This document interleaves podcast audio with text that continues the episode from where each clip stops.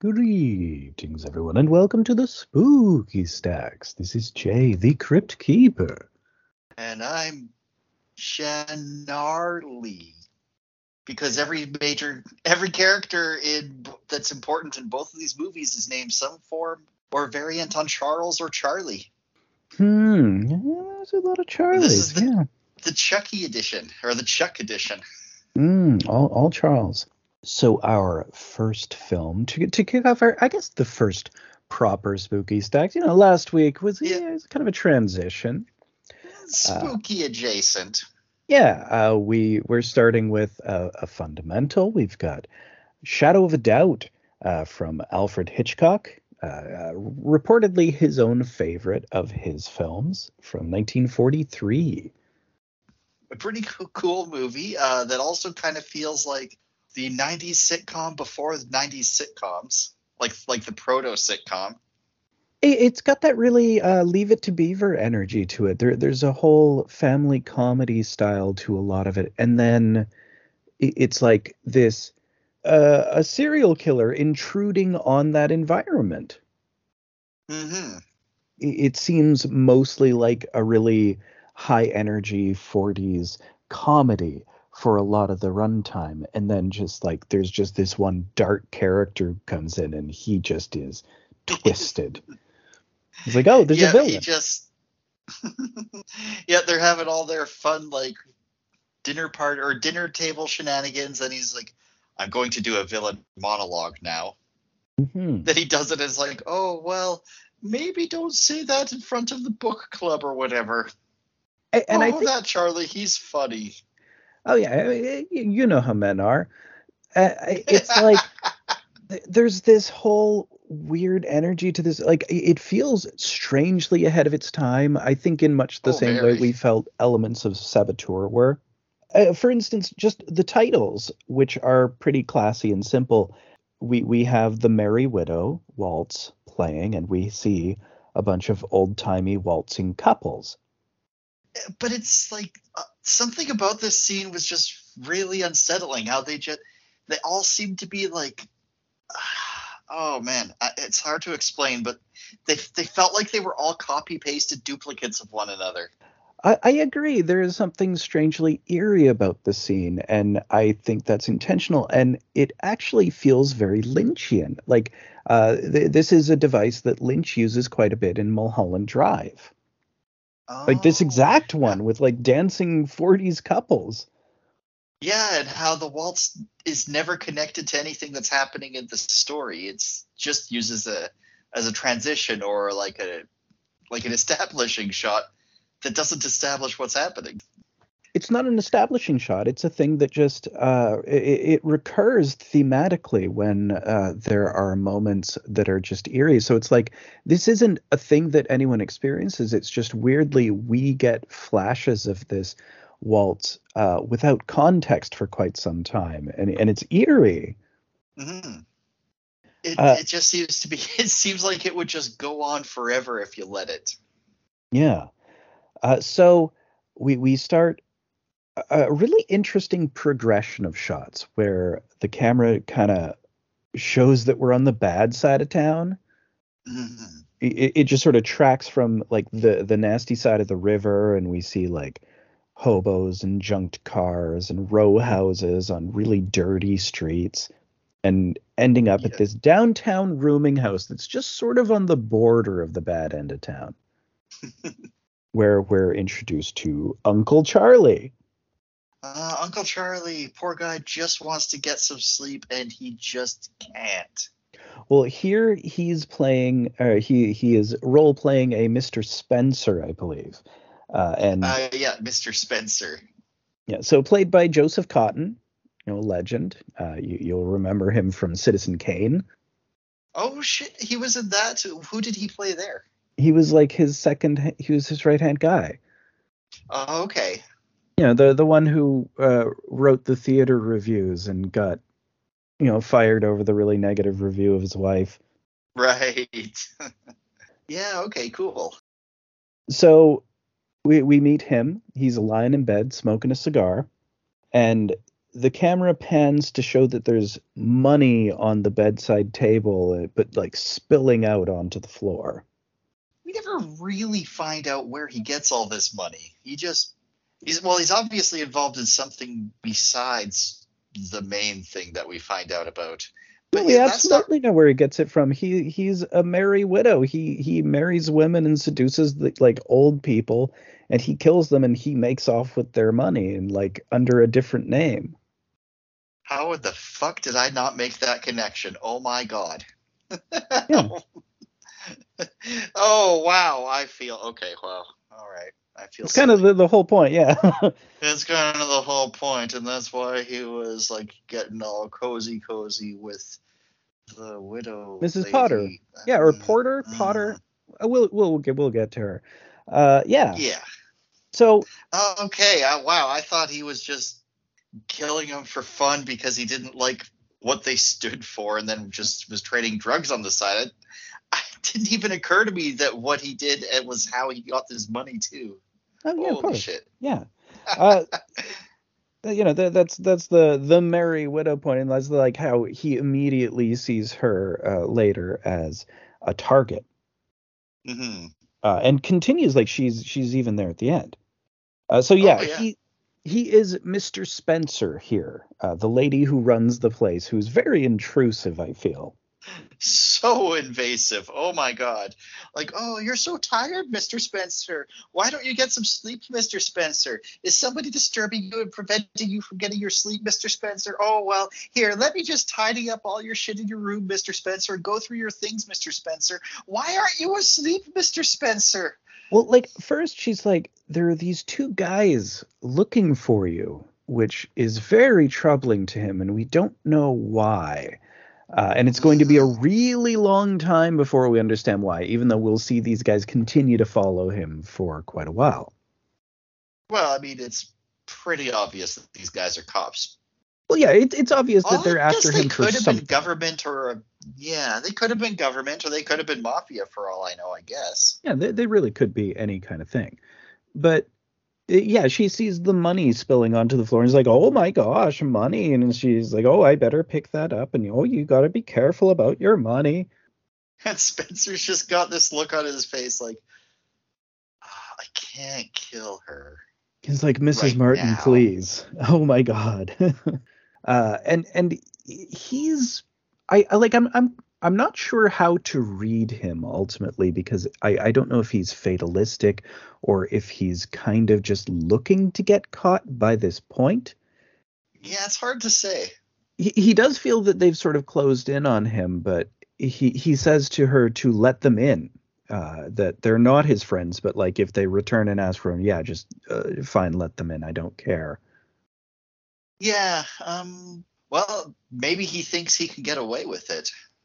Well, like, because they haven't seen his face.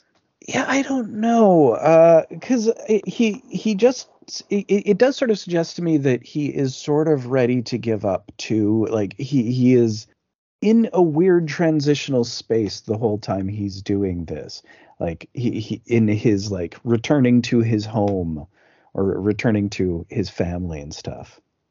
Yeah yeah it's hard to say. I, I i don't know if he was thinking like he wants to like hang up the whole serial killer thing. I, I don't really get that impression. More like well, it's hard to say because he wants to establish himself in that town, and yeah. he he really wants to just stay there. And he seems to have a lot of money uh, banked up already. Yeah, I'm not sure what his like what his end game was in the in the town there. Yeah, I mean, like, it doesn't work out. Was he trying to lay low, or yeah, yeah, he doesn't initially get close to. Certainly, initially, he's definitely just trying to lay low. Uh, but then you know, Mrs. Potter comes along. and is like, oh well, you can get out of the game, but the game will still find you. So or, I don't know how it goes. So when when uh, Mrs. Martin finally leaves, uh, he gets up and he's like angry. He throws a glass across the room, and then he like really carefully peeks out the window to see the two guys who are still hanging out on the corner. Yeah. Um, I like what he ends up doing though. He just walks right by him. Yeah, he he just takes a couple important things and he just leaves. He's done. Yep. He walks directly past them. He even kind of brushes into one of them to like show them. It's like, yep. Yeah. Yeah, they're like, hey, oh shit, it's not the guy. Oh, damn. Well, well, it's I, I they they clearly know immediately that it's him, but they can't show that they know that they know it's him, right? yeah. So they they wait until he's passed and they try to follow, but like he does lose them. Cool, Oh, like yeah. array of spaces. Yeah, yeah. He ends up like being on the rooftop overlooking them as they like split up and then they meet up in the middle like where did he go? He vanished. What the hell? So he sends a telegram to a Mrs. Newton in Santa Rosa, California, say he's coming for a visit. And and he signs it a kiss from Uncle Charlie. Uh, I like I like the telegram lady. We don't meet her just yet, but we we do meet. Uh, is it Anne that we meet here? I love Anne. Anne is my favorite character. Anne is like if Lisa Simpson and Milhouse did a fusion dance. She so A- Anne is the little sister of our main character basically, and I'm not sure exactly how old she's supposed to be. I guess 12-ish, but like going on 45. she she knows everything and she will tell you everything. Well, and, And she's also like just like- extremely moralistic. Like she she's Mhm. like she she's in charge of everything. Well, you would know that if you read more books, but you don't read because you're dumb. Right. So we're we're introduced to her reading a book, Ivanhoe. I've heard of it, but I don't know what the I don't know Ivanhoe. It's like some medieval epic. I have never read it myself either. It's it's Oh, like okay. it, it, it used to be like a big curricula book in maybe the the 40s era when Hmm. uh, th- this was made. But you know, she she's got like you, you mentioned anime in the chat earlier uh, in terms of the characterizations, and I, I guess it's because it's so heightened and it's 40s, so it's a little before the modern conception of the teen, but like she has an anime energy to her as well. And She, yeah, she would be. If this were set like in the 2000s, she would be the one who's really good at hacking. because she's she's got like the pigtails, she's got the glasses, uh, and she won't put down the book to answer the phone, so she's very laboriously answering it by not putting it down. Yeah, yeah, she's like taking her sweet time, grabbing the stool because the phone is mounted way too high, in my opinion. I don't know why it's like that. Well, that's pretty typical in a home, and also she's little. She's little, but like we see later on, the mother even has to like crane her neck to reach the mouth part of the phone. Mhm. Uh, but she does not take the telegram uh, because she Can't like, find a pen. well, also she's like, I'm trying to keep my mind free of things that don't matter. yeah, yeah. Your telegram shit is not important. My book is. Well, and also I have so much taking up my mind. Uh, which, honestly, and from what we see of her to come, I, I would say that's fair. That seems to be true. So Dad gets home, uh, which is uh, uh, Joseph. oh, Uh, and- he he is like so the typical uh, 40s all American good old dad guy. It- well, like he, he reminds me a lot of uh, the old man from Christmas Story. Uh, i- i- more of a retro version of that guy. He, he he's a little edgier than like a Ward Cleaver, even though this Oh, kind of has, even though this kind of has sort of a Leave It to Beaver energy to it. He, he does have he, he gets into he gets into the macabre a little bit, even though with his especially with his uh, buddy uh, uh, Barney Rubble played by Rick Moranis. Uh, Herbie Hawkins, the the great Hume Cronyn, uh, major old guy actor in the 80s and 90s. Like he's in Cocoon. He's like the main guy in Cocoon. Oh, interesting. Uh, he he gets home and she tells him about the telegram, uh, and scolds him about he he has all of his mystery and true true crime books. He he's got like a whole subscription to a whole bunch of different magazines. He- He'd be all about those podcasts Uh, oh now. yeah, yeah, no, I, I like I'd probably get along with this dude more or less. Oh, yeah. Uh, he, he's got like sort of a, a different weird way of going about it.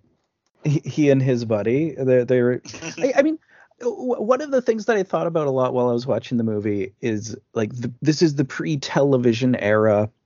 So like all you have is radio and magazines, and uh, everyone really had to rely on their imagination quite a bit more. Mhm. Like there, there's a lot of imagination games going on with everybody, including all of the adults. Like imagination is not just the domain of children. Very true. Very true. And I feel like Um, maybe it sort of has become that since this time. Mm. You, you know, I never thought about that, but yeah, there is a lot more.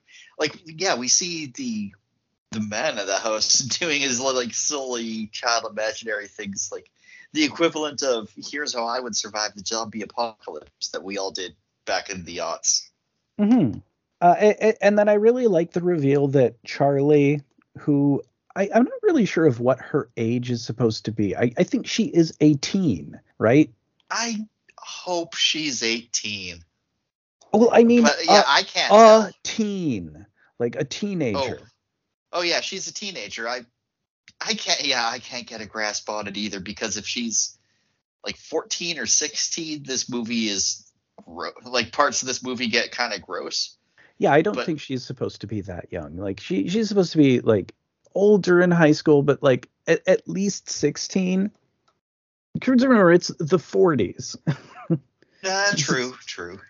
But but like again, this is before the concept of the teen was really a thing. That that really sort of came into its own in the 50s with uh, the introduction of cars uh, being pretty widely available to you know at, at low prices to suburban teens. Like that that's where it sort of became its own culture. And so this is interesting as a proto teen character. She kind of reminds me, at least at first, of like of a Gen X teenager, like a like a Winona Ryder. Just in the first scene where she's lying on the bed, She's very until moody. she yeah until she starts you know having weird crushes on every older man that enters her life then that's that's a little different from the from the 90s gen x teen but you know That's what you think. is what i thought of at first it, it hmm but uh, so she she's really moody. She's she's laying in bed and she's just been thinking and she she couldn't get up to answer the telegram because she was too busy thinking uh, how like the family is in a rut. and joe's like oh yeah tell me about this rut that i've supposedly put the family in And, and she's just like obviously she's just bored. She's a bored teenager. And and she's really bored because it's still the 40s and there is no like teen culture to start getting into. And yeah It's like, man, we're just going through this same capitalist routine every day. Like everybody gets up and goes to work, and I go to school or whatever. And she she wants the SLA to come into her life. oh my god all right charlie your new name is charlie but spelled different And and she says to her dad, I don't believe in good intentions. I'm just waiting for a miracle. And I guess she Mm. gets a dirty miracle of a sort, uh, uh, referring back to our Sound and Fury and Benedetta episode. This feels like Charlie is sort of a, a little uh, dirty miracle that she was looking for. He he comes and shakes things up, just as she wanted. Yeah. Yeah, well, yeah, that's true. I mean, she doesn't get to be bored again for the rest of the movie. No, not for some time. Uh, we we have no idea how things go after, but there's going to be some things to deal with. Mhm. So, so mom gets home too. Uh, she's uh, complaining. I, I think something some issue with her hat. she is she She's a strange is lady. such the housewife. she she's got a very Oh. intense performance. She's very, oh, I let the men folk handle the men folk things. Well, like I she she must have had a very strange childhood. Uh, so she is the sister of our uh, main evil Oh, guy. Yeah, she would have grown up with I never even thought about that. What was growing up with this guy like? Well, she talks about it a little bit, and it doesn't sound great. Uh, and and it sort of refers back to the origins of the issues with him. So Mhm. w- what I feel with, with uh, Charlie, young Charlie, and this is going to get confusing, I guess. Oh yes. So the two characters are both named Charlie. We have Charles two main and characters. Charlotte. yeah. Uh, uh, but yeah, she's just Charlie, and he's Uncle Charlie. So we'll we'll try to keep that straight. Uh, Yeah. But I I think she's interesting. She's a very realistically drawn uh, early teen in cinema. I, I feel Oh, like she's a great character. I she she's got this weird energy to her. hmm I love the performance uh, of the actress. I I didn't Oh, catch yeah. her name. uh, Teresa Wright. Uh, so uh, she she decides she's going to send Uncle Charlie a telegram, which is interesting. She's going to go send a telegram to him rather than him coming to her because they, they've missed the telegram to her while she's been thinking about sending a telegram to him. When you know it is like telepathy. That's right. Which is funny that like that she knows about telepathy in the 1940s. It seems like it would have been kind of a niche thing back then. I, I don't know because this is when you had all of the weird revivalist churches and stuff in the Depression Oh. era. Oh, And- true. Well, and and also remember her dad is deep into true crime stuff. I mean, I feel like she would have been introduced to this sort of esoterica. Mm, that's a good point. Uh, so uh, one thing that I think is really notable is when she asks her mom for Uncle Charlie's address. There, there's a moment where she looks quietly startled. Before she's like, uh, you know, he, he's probably a busy man. We shouldn't uh, send. Like she's looking for excuses not to contact him, despite her being pretty worshipful of him when he does show up. Yeah, like as soon as he's on the scene, she is 100% pro Uncle Charlie, like right up until the end. Yeah, like there there are occasional times where you you see her refer back to old times or thinking about other things where there's a shadow, but like she's determined not to believe it. Oh yeah. Looking back, I can I can see I can see that. Uh, so so uh, ultimately she can't convince Charlie not to go send the telegram. So she leaves for the telegram office and the little brother shows up who's also a lot of fun. I love this kid. I love one thing I've noticed is that nobody pays attention to anything this kid says or does. Well, cuz all his things are, are just counting. Like his thing right now is counting steps. Uh, it's like oh yeah. I, I just came from the drugstore. It's 649 steps. yeah, he likes he's got all the statistics of everything memorized. like eh, all of the kids have a bit. Mhm. Uh, one thing that's interesting, just I, I think Hitchcock was really great with child actors. Like he, he clearly was really good at working with child actors. Oh yeah, he yeah he must have been because he got two great performances out of these kids. Yeah, and like even the the I like I would say Teresa Wright is basically a child performance. She is a teen. Uh, I I don't know if she was actually a teen. Maybe not. She was born in 1918, so she would have been uh, 25, which makes that, yeah that's, that seems about right.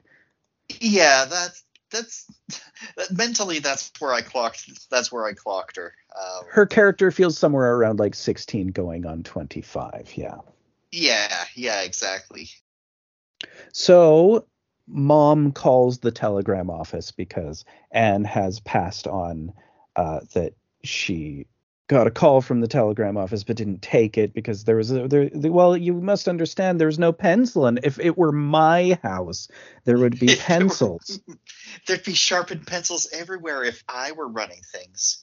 and when mom uh, calls the telegram office she really shouts on the phone you don't have to shout into the thing, mom.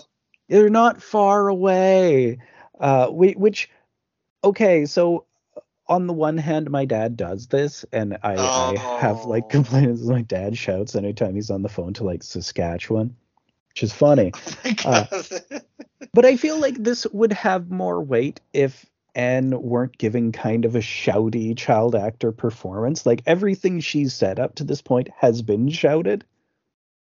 Yeah, yeah. The funny thing is, the one time she tries to whisper, she gets shot down. It's like, oh, you mustn't whisper. Everyone will hear you when you because you whisper so loudly.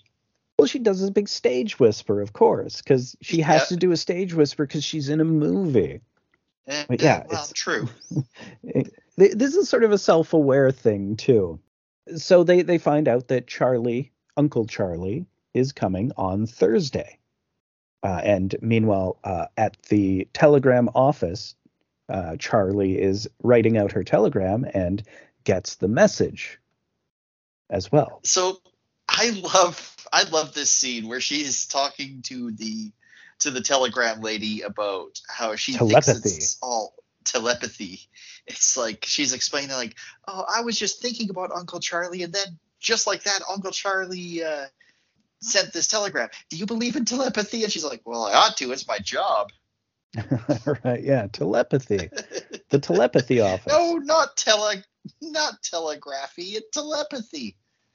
And then she goes on to explain it. And she's like my favorite one-shot, just working at a store character, probably since the flower lady in the room. Hmm. She's like, I just send telegrams the old-fashioned way, or, or the, the normal way, is what she says. Just Uh, like so- completely not listening and just trying to be polite. hmm So uh, this is where we have our uh, cameo of Hitchcock uh, in all of his movies, of course. Oh, I missed it. Where is he here? Uh, he's playing bridge uh, with the doctor uh, and the lady on the train when Charlie is traveling in under an assumed name. Oh yeah, where Uncle Charlie is uh, just faking being really sick so that nobody will bother him. Yeah, well, and so he doesn't show his face because he, you know, there there is probably a description Oh. for him, and there's you know police after him. Uh, that too. So he's calling himself a Mr. Otis, and he's only communicating through uh, the uh, the the train conductor guy. Uh-huh.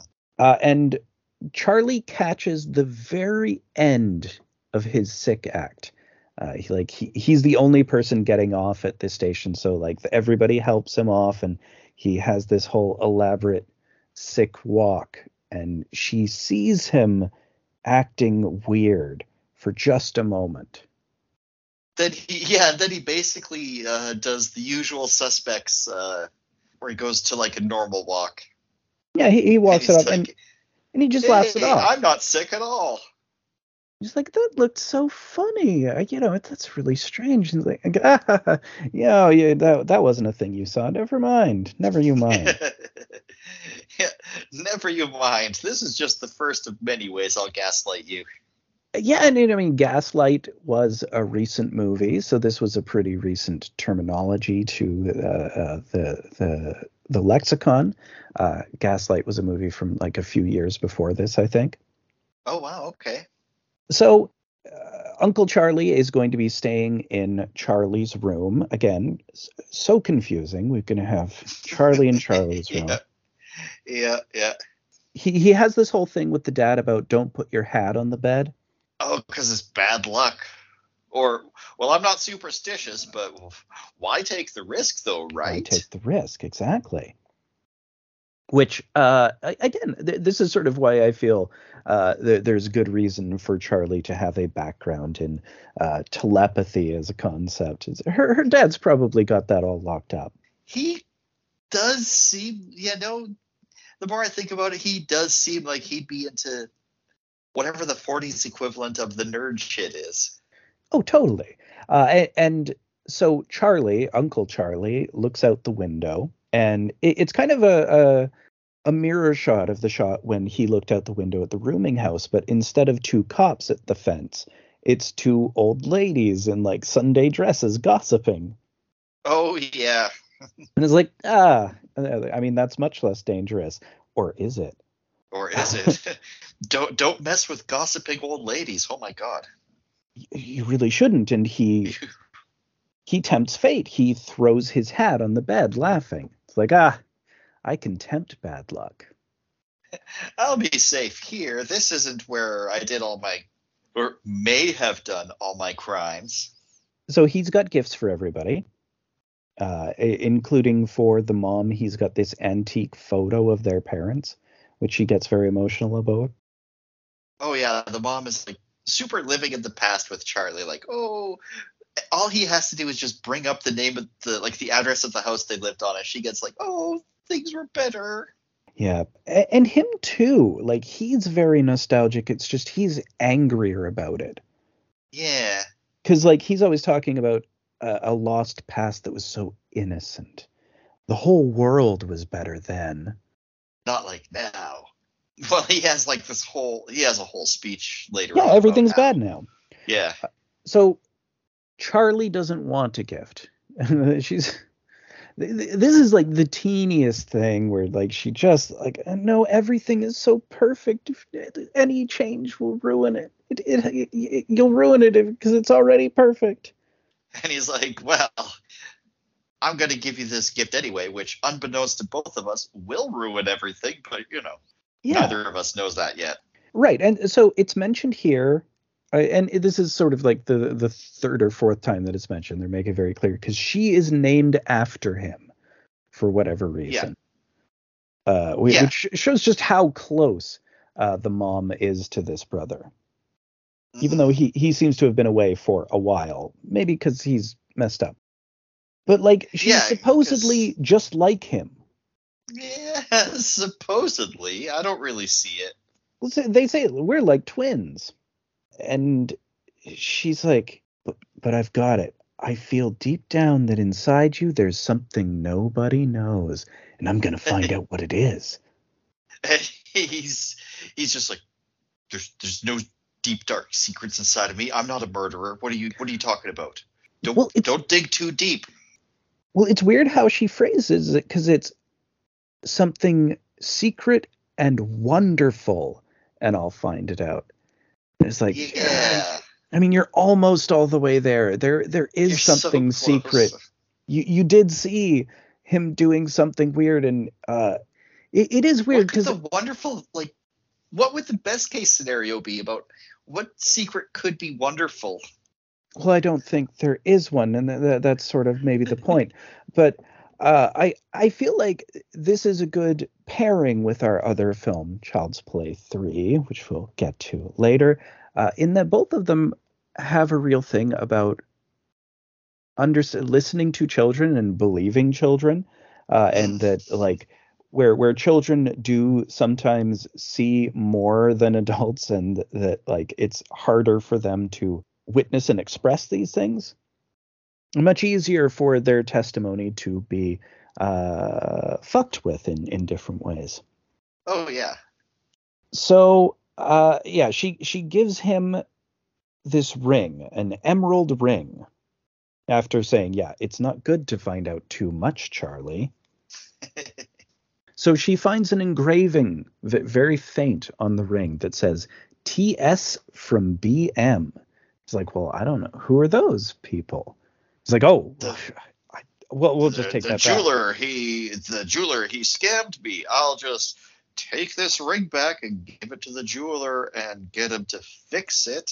Uh, and you know hide the evidence. Cough cough cough. Oh no i'm gonna keep the ring actually. I think it's cool. And notably, when we see the engraving, we get a flash of the waltzing old people uh, and and the waltz. You know, the the opening credits waltz. yeah the the spooky uncanny valley waltz thing that yeah. It, it, Yeah. like it really does play like a Lynchian motif, which I think is really cool. Uh, I mean, uh, he also did work with Salvador Dali uh, around this time in the 40s. So I mean, you know, Hitchcock was doing cool stuff. oh yes so they're they're at the dinner table or charlie is setting the dinner table rather and she's humming the merry widow waltz but she can't quite remember what it is why it's in her head uh, uh, here's where uncle charlie is just uh, bragging about all his money how he's going to go open a bank account tomorrow with $40000 yeah and joe's like oh uh What? yeah I sure. I mean, I mean, my bank would be happy to get uh, an account of that size. And the, the youngest boy is like, you don't want to give it to the bank because the government will take it all. And he gets into an argument with Anne because Anne's really pro government. Oh yeah. He's kind of a Don't scold. talk bad about the government. I won't have you say a bad thing about the president in this household. Oh, who would have been the president at this time? Probably somebody not great. Uh, I think this would be Roosevelt. So not Oh, bad, not not terrible. not, not the worst. But yeah, th- then they get into this whole uh, discussion about the the waltz, because she's trying to remember the name of the waltz, and there's like, oh well, you know, it's a waltz. Like I know it's a waltz, but what waltz is it? And I think he does maybe suggest the Blue Danube. He's like, no, that's Oh, not he it. suggests it. Okay. yeah, he suggests it it, because he knows exactly what it is. Yeah, and I think was it Anne probably who was about to get the right answer? Um, I think it was actually the mom. Oh, Uh, okay. Because yeah, she starts to go, "Oh no, that's not the Blue Danube. That's the Mary Spill." Right. Uh, he tips a glass specifically. Like clearly, just to interrupt, he he just tips it over. Oh well, nothing, nothing like spilling wine to abruptly stop a conversation. There's, I, I feel like we've seen a bunch of movies where people do that. Sure. I mean, it's it's totally a convention, but fortunately, also Herb shows up. Uh, Oh, the dad's Herb. best buddy, played by Hume Cronyn. I, I love him, but he really, eh, he really does remind me of uh, Rick Moranis as Barney Rubble. He kind of reminds me of uh, Winnie the Pooh in a weird sort of way.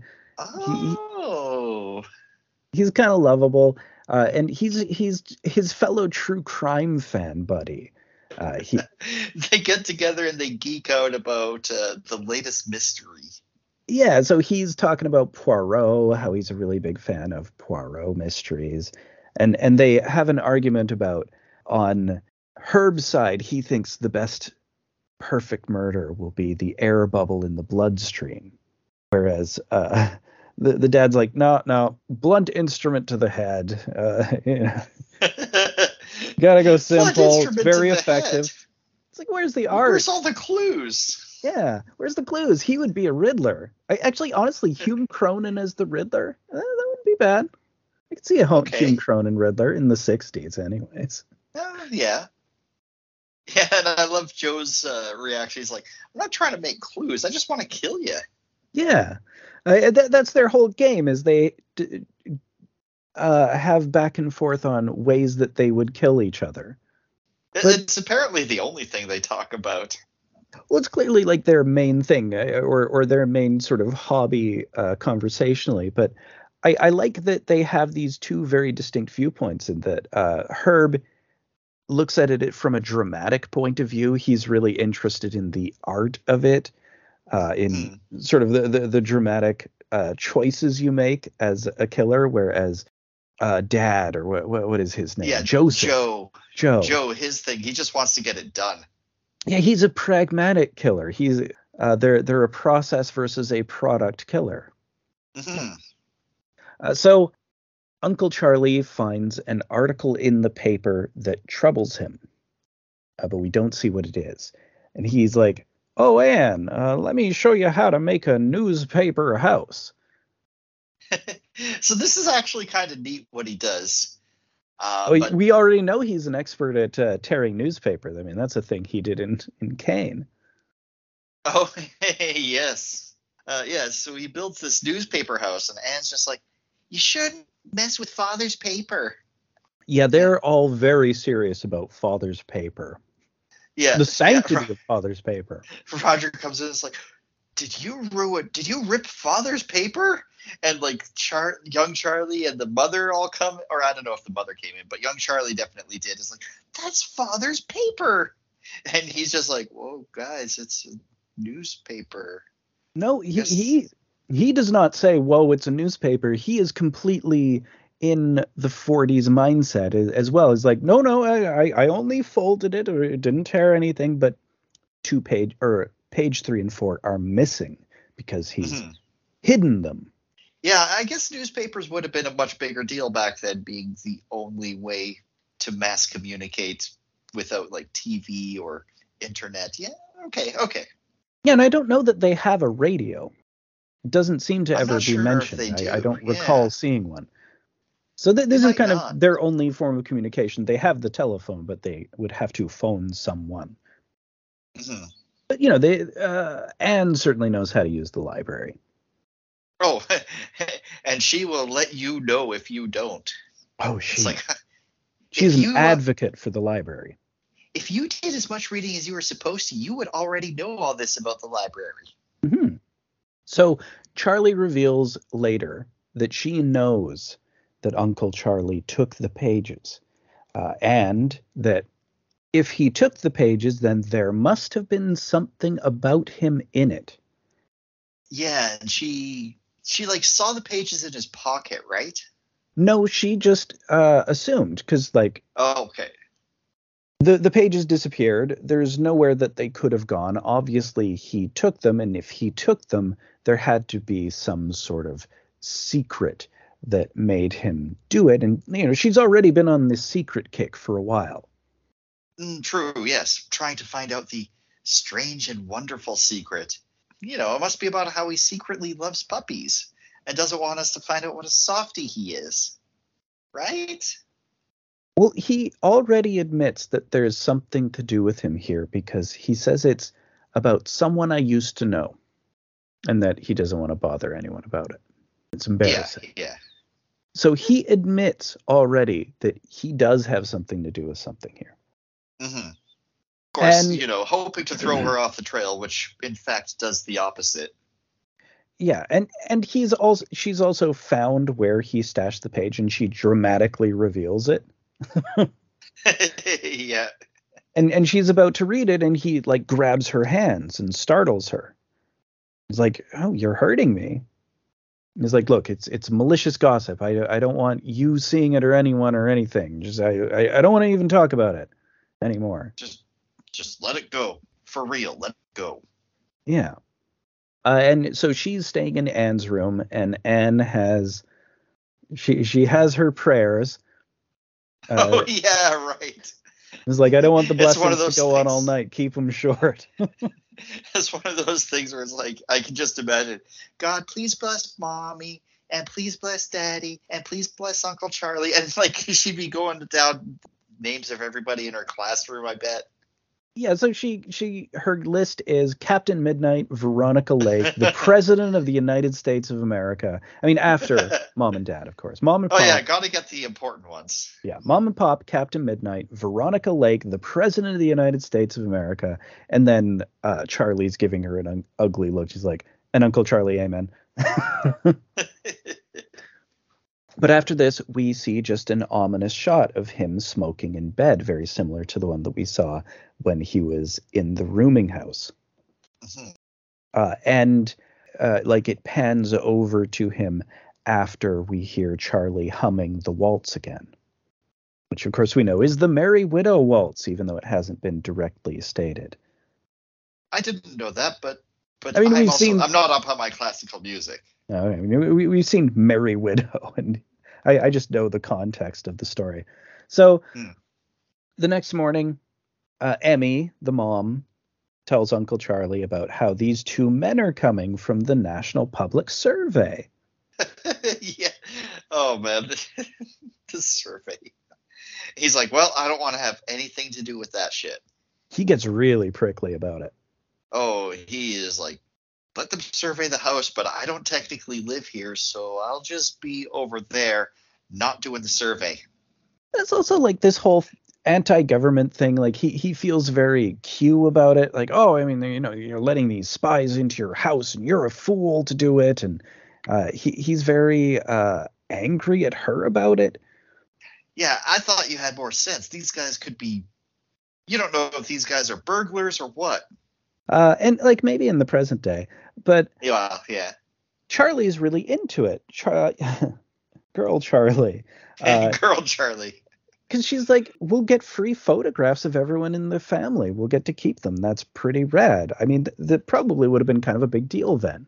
Well, that's true. It would have because photographs were well, even even in my lifetime, photographs when I was younger, they were a big deal because you had to like go somewhere to get them done. Yeah, proper photographic processing and to have like professional photographs done. You know, that, that's a, that's a fairly decent deal. Uh, but Yeah. it is all a ploy, as it turns out. So Yeah, Uncle totally. Charlie is of course completely against the photograph thing because no photograph of him exists. yeah, he says I have never been photographed and I don't want to be. Uh, but Emmy's like, oh yes, you have been. And he's like, "What? Where? What? Where? Where's the photograph? There can't be a photograph of me. What are you talking about?" And she pulls out like this old photo album, and it's like him as a child, and he's like, "Oh, thank fuck." He was a, he was a little boy. This was before the accident. Ah, yeah. So here we're gonna find out. So I think this is a really interesting element of this because this is sort of still a modern element of uh, uh, serial killer psychology. Um, it's very common that the the vast majority of serial killers had a head injury in their childhood. But what's really, what I think is really interesting about this is, I don't think that would have been very well known in the 1940s, because like the serial. Well, yeah, killer, that's what I guess, mean. Boom. Yeah, because that didn't happen until the 70s, decades later. Well, not only that, the concept of the serial killer came around with Ed Gein, which is like, you know, a little bit on from this, and Yeah. you know that that's what Psycho is sort of riffing on. So. Oh, okay. I didn't know that. But obviously like hitchcock is sympathetic with joseph you know he, he's with hume cronyn. The, the two of them those are his aesthetic. Like he is a true crime guy. He, he ate that shit up. So they're sort of pov characters for him in this movie and i i feel like he's just ahead of the curve. Like he, he was sort of up on killer psychology that you know head injury is maybe kind of a, a common thing that people are looking at as far back as that. Oh, that yeah, true. Like if you were into it, I guess, I guess yeah, you would know that, but it didn't really become common knowledge until much much later. But yeah, no, that Mhm.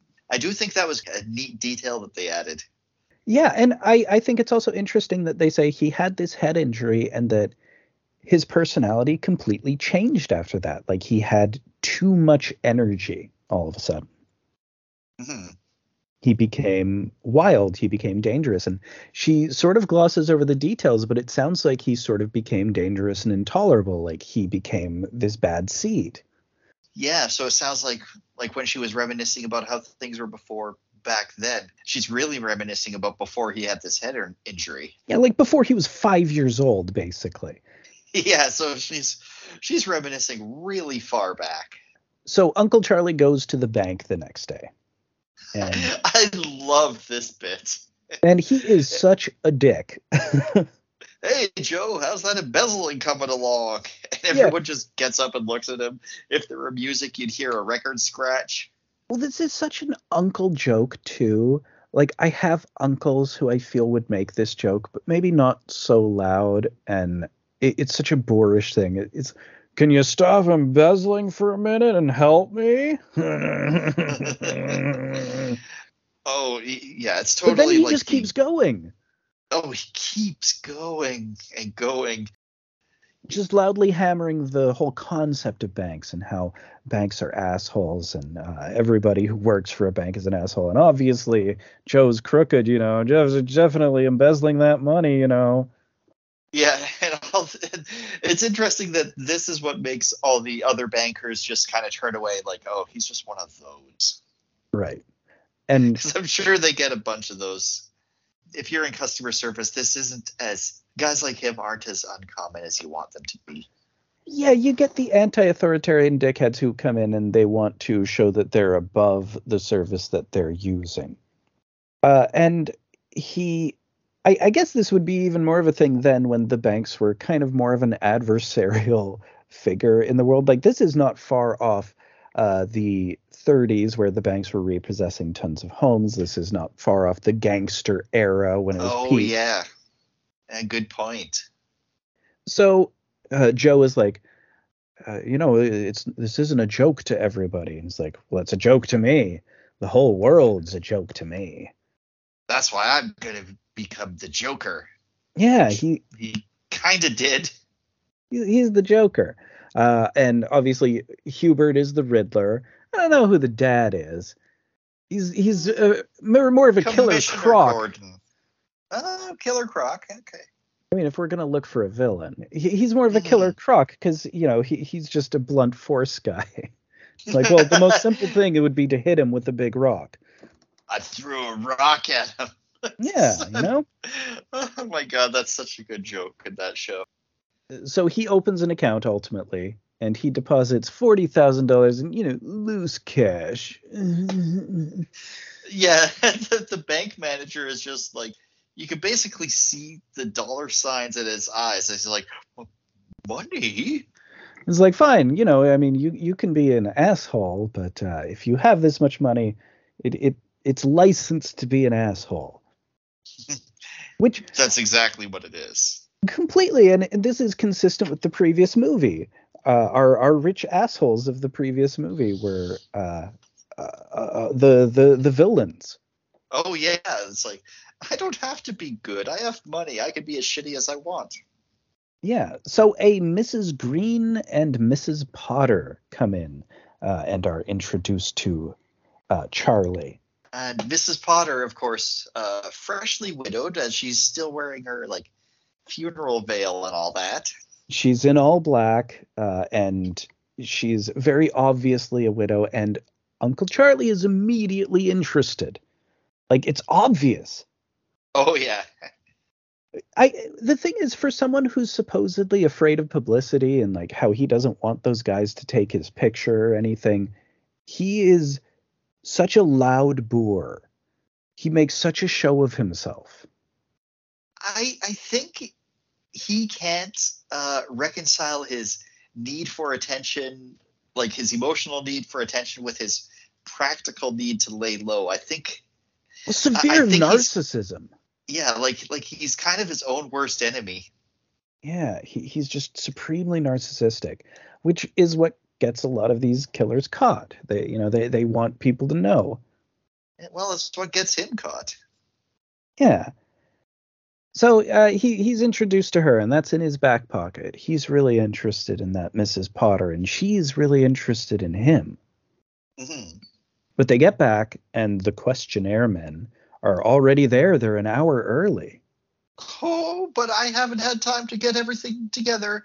And and she's and the mother is like trying to be so helpful, but ends up just being just completely shooting down every like just being so annoying that they can't do what they're actually trying to do.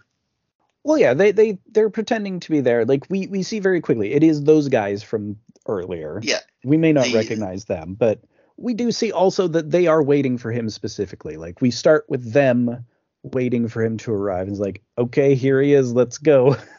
Yeah, like Charlie even says, well, well, he doesn't want to participate, and they're like, well, that's the whole point of. I mean, we should get everybody. Yeah, come on. Uh, this is a whole government survey. Uh, if if you don't get everywhere, what's the point? So Yeah. it's Mr. Graham, Mr. Uh, Detective Jack Graham, but we don't know that yet. Yep. Uh, and Fred Saunders, uh, his photographer. And they're like, oh no, it's fine, it's fine. We'll just start by photographing the house. We don't need to get pictures of everybody right now. Yeah, it's a you know classic uh, friendly cop, surly cop.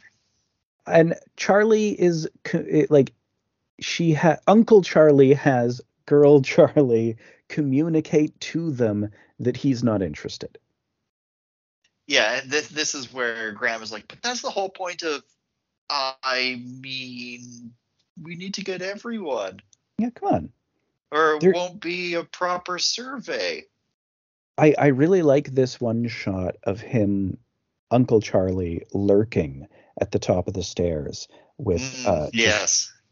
angular noir shadows with uh, uh, uh, uh, the the the cast from the window and the drapes uh, square around him, just while they're having the conversation about he won't will not be photographed by them. hmm So they they want to ask Emmy a bit about Charlie first while she bakes a cake. yeah, and like they're doing this thing is like crack an egg. No, I can't crack an egg. It's not time to crack an egg yet.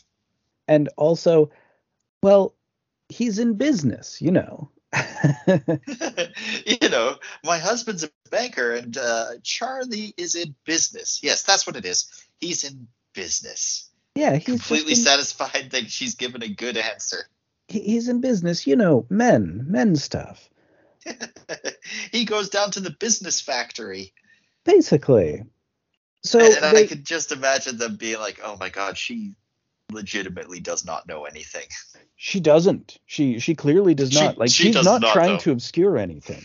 No, she she does not know a thing. So they go upstairs and they ask to photograph Charlie's room. Uh, but of course, Uncle Charlie is supposedly in there. Graham says, I bet he's not in there. You want to take a bet that he's not in there? And she knocks, and there's no answer. And then they go in and, oh, well, he's not there. I, I, all right, I guess it's fine to photograph my room. Right, right.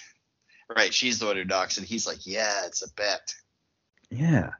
So Graham interviews Charlie a little bit about Charlie. Uh, Uncle Charlie. Interviews young Charlie about Uncle Charlie. And she's she's also talking about herself, and he is interested in her in many ways, as it will turn out. Which, it, it, which is why it is kind of uncertain about how old she's supposed to be. Um, Old enough that like it's it's okay that she's going out with the cop later, but uh, she says that she doesn't like the idea of being an average family or being an average person herself. Uh, she wants to be exceptional. Mhm. And I think maybe this is what she has in common with her uncle Charlie. It's just maybe she has a bit more of a positive spin on it than he does. well, he's found a way to be on average. But yeah, Yeah. no, she that would be it, yeah. That she's she wants to stand out too, just in, not in the same way. Yeah, she she's got this energy. Uh, and from the way he's reacting to her, Charlie gets the feeling from him that she shouldn't feel so positive towards her uncle and she starts to get weirded out about it but like she can't quite put her finger on it and he won't say Mhm. anything specific Mhm. at which point he shows up and they try to get a picture of him they, they sort of sneak a picture of him and they're they see him arriving like they see him entering and they like prepare it to be like taking a picture of something else like oh, i'm gonna take a picture of the hall over here Sure hope Charlie doesn't accidentally get into the photograph. Oh, oops, he did. Oh, shucks. i'm just gonna start kicking air and if uh, uncle charlie were happen to walk into it And Char- Uncle Charlie's just like, no, not cool. I said no photographs. Not okay. I do not consent to this. Yeah. Give me that shit. You I, I demand the roll of film. I want it right now. Uh, Charlie's really troubled by it. Like it, it bothers her that he is such a jerk about it. Like Yeah. why would you be like there there's pictures of mom in there and stuff. We we we could use the rest of those. Yeah, yeah. It's like couldn't they just remove that one? Like why what is the big deal? Uh but especially in light of the the weirding out she's gotten about it's like, huh, this detective seems to think something's wrong with Uncle Charlie. Mhm. Or well, this survey guy. Survey guy, yeah. Yeah. Although she she does actually fig- she's the one who figures out that he's a detective. He doesn't tell her. Pretty quickly too. Yeah. Yeah. She's See- perceptive. Charlie kind of reminds me of Encyclopedia Brown. I was going to say Nancy Drew actually. Yeah, you know, she she's got a girl detective flavor. I'm actually thinking more like she reminds me of like Lisa Simpson without all the annoying Lisa Simpsonness, but like all the cool Lisa Simpsonness. early Lisa Simpson. Classic. Oh Lisa yes, Simpson. yes, classic Lisa Simpson. You know So- when she was cool. Well, when she could still have fun. Uh, and and then Yeah. maybe she's back to that a little bit more now. I don't know. I don't, I don't know either. It's been it's been so long since I've watched The Simpsons. Yeah. So Graham asks Emmy if Charlie could come and show him around town tonight, and she doesn't get it at first. She's like, "Oh, you don't want to take out Charlie. You got to take out Anne. She's the one who knows everyone and everything." and, and Graham's just like, "Ah, it's like, no. okay, I, I'm sure she would be very useful to me, but I, I'm kind of maybe thinking more more of like a date sort of situation. It's like, oh, well, you know, if Charlie's into it, I guess. And Charlie is. Mm. Yeah. Uh, she she blows off a date with her friend Catherine, uh, and of course, on the date they run into her. Of course. So like it's it's mostly just them actually on a date for a while, uh, and she's not he's not really asking her questions about Uncle Charlie, and then at the very end they're sitting together, and she gets it. She puts it together that he's a detective, and she kind of freaks out. Yeah. Like, oh my God, you're a detective and you're looking for Charlie for something. You think he's done something, but you're wrong. Uh, because he's actually good. I- Yeah, right? He he's good, right? I, I like, feel like she's trying to convince herself as much Totally. as she's trying to convince him. and and she's like he or he says okay he is a suspect in a major case but he doesn't say what the case is of and he's not the only one. There is another guy. There's this other guy back east the man in the east. So I, I really like this man in the east concept because right up until now I was I was thinking, okay, yes, 100% Charlie is the killer or the whatever the the, the movie right. that these detective guys think he is. But now it's like you kind of have that reasonable doubt, and it's like, what if Charlie is just weirdo asshole, but ultimately harmless, which could be the case. it's it's that shadow of a doubt of the title exactly Yeah, like it like it throws the wrench into the foregone conclusion that we kind of probably had from the, well that I had from the beginning. yeah, And I well, was like, oh man, it'd be so neat if it turns out that he's not the killer. uh, that that is a well that uh, Hitchcock did go to once, and honestly, it's maybe my least favorite of his movies. It kind of stinks. Oh really? but Okay. uh, I I think it, it works really well here, and uh, he's just so good at the the suspense, at like hmm keeping the doubt there, and and like you know we we never fully know f- until we really need to know everything, and there's just that possibility lingering, just like for her. We're, we're sort Yeah. of in the same place as her. She's fine, like, oh well, you know, that's something I can hang on to. Well, she even says it's like no, just just arrest the guy in the east. Then it's obviously him. It can't be Uncle Charlie, right? Yeah. And she's like, think, Charlie, how much do you really know about him? And all she can come up with is like, well, he's my mother's brother. Uh, yeah. He really have has a great, wonderful secret. Well, it's like he's my mother's brother, and it couldn't possibly be him. Yeah, Those are the only things I know. Uh, and and he says, look, I, I just need you to keep all this secret. I, I told you because I want to treat you like an adult because I hope you're around the age of an adult. Uh, and he basically says that too. It's like, look, I really want you to trust me because of the case and also because I have the hots for you. Yeah, also I like you. I, I, I admit it. I'm into you.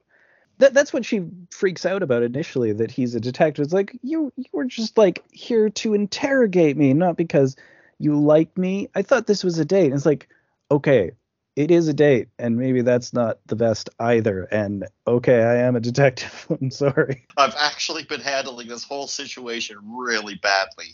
And if my commanding officer or sergeant or whatever found out, I might be in some trouble. But It's I'm having way- a real good time. It's the way you could only do it in the 40s. Uh, but I kind of like this character in spite of that. Like th- this character would be terrible in so many other situations, but they they play it right here. He kind of has just He- that sort of Yeah. silly energy to him. Yeah, like I, I, I didn't like him at first, and I didn't want to like him, but he kind of grew on me because he does seem to be the, like actually kind of a sweet guy. He's so forthright. Like every time he gets caught in one of his cop subterfuges, it's like, all right, I admit it. Look, this, this is what's going on, but don't you understand this is important? This guy's a murderer. So Or you know, 50 50 50 50 chance of being a murderer. pretty decent chance. I'm sure it's the guy, but they're sure it's that guy. So Yeah. uh, it will I'll say that there's a possibility that it's that guy, but I'm sure it's this guy. That's his Yeah. thing. Yeah.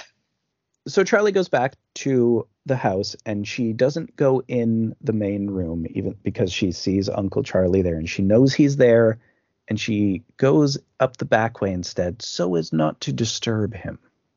But also, really, she's avoiding him because the seeds Yeah. of doubt are firmly planted now. Yeah, she she's very concerned. She she already has reason to doubt because there was the thing with him fe- uh, acting sick, getting off the train. There's the weird engraving that he overreacted to. There's the photograph thing that he overreacted to. All of these things are starting to pile up. Yeah. But it still could just be that he's a weirdo. Yeah, it's all still circumstantial evidence, nothing you could go to trial on. Well, you you could with the the ring probably, but she doesn't know Yeah. that yet. She doesn't know the provenance of the ring. yes. As though her dad and his buddy are are playing their poisoning games when she goes around the corner. I love this bit. It's like, did you taste anything funny in your coffee? Uh, no. Should I have? Yeah, Put soda in there. And, you, and it could have been poison. You wouldn't have even noticed. it's like, oh, oh, well, shit, you got me, Herb. yeah, you would have won this one. And the the other guy has a, a bunch of mushrooms, and he's like, well, I could get you to eat these mushrooms. I can Uh, fry them up course- for you. He's like, oh, okay, okay. Well, guess what? One of them's poisoned. Right. Uh, it- like it, it's at this point in the movie where I was like, man, you really needed more imagination before there was television. Even when you're an adult, adults had to have their imagination time. True, true. Um, maybe, I- maybe imagination is a good thing, and maybe uh, the advent of TV just kind of sucking all of our attention and focusing it all on to the same thing is maybe not the best thing to happen for society. But that's out of the uh, purview of what this movie's going for. True, but I- but I think Way it's there. interesting. It's it's still interesting to look at it. uh, That that Yeah. it's so much based on all of these people having these imagination games because there isn't much of a mass media around them. Well, Or that is the mass media. Like true crime is all that exists in mass media. I guess, yeah.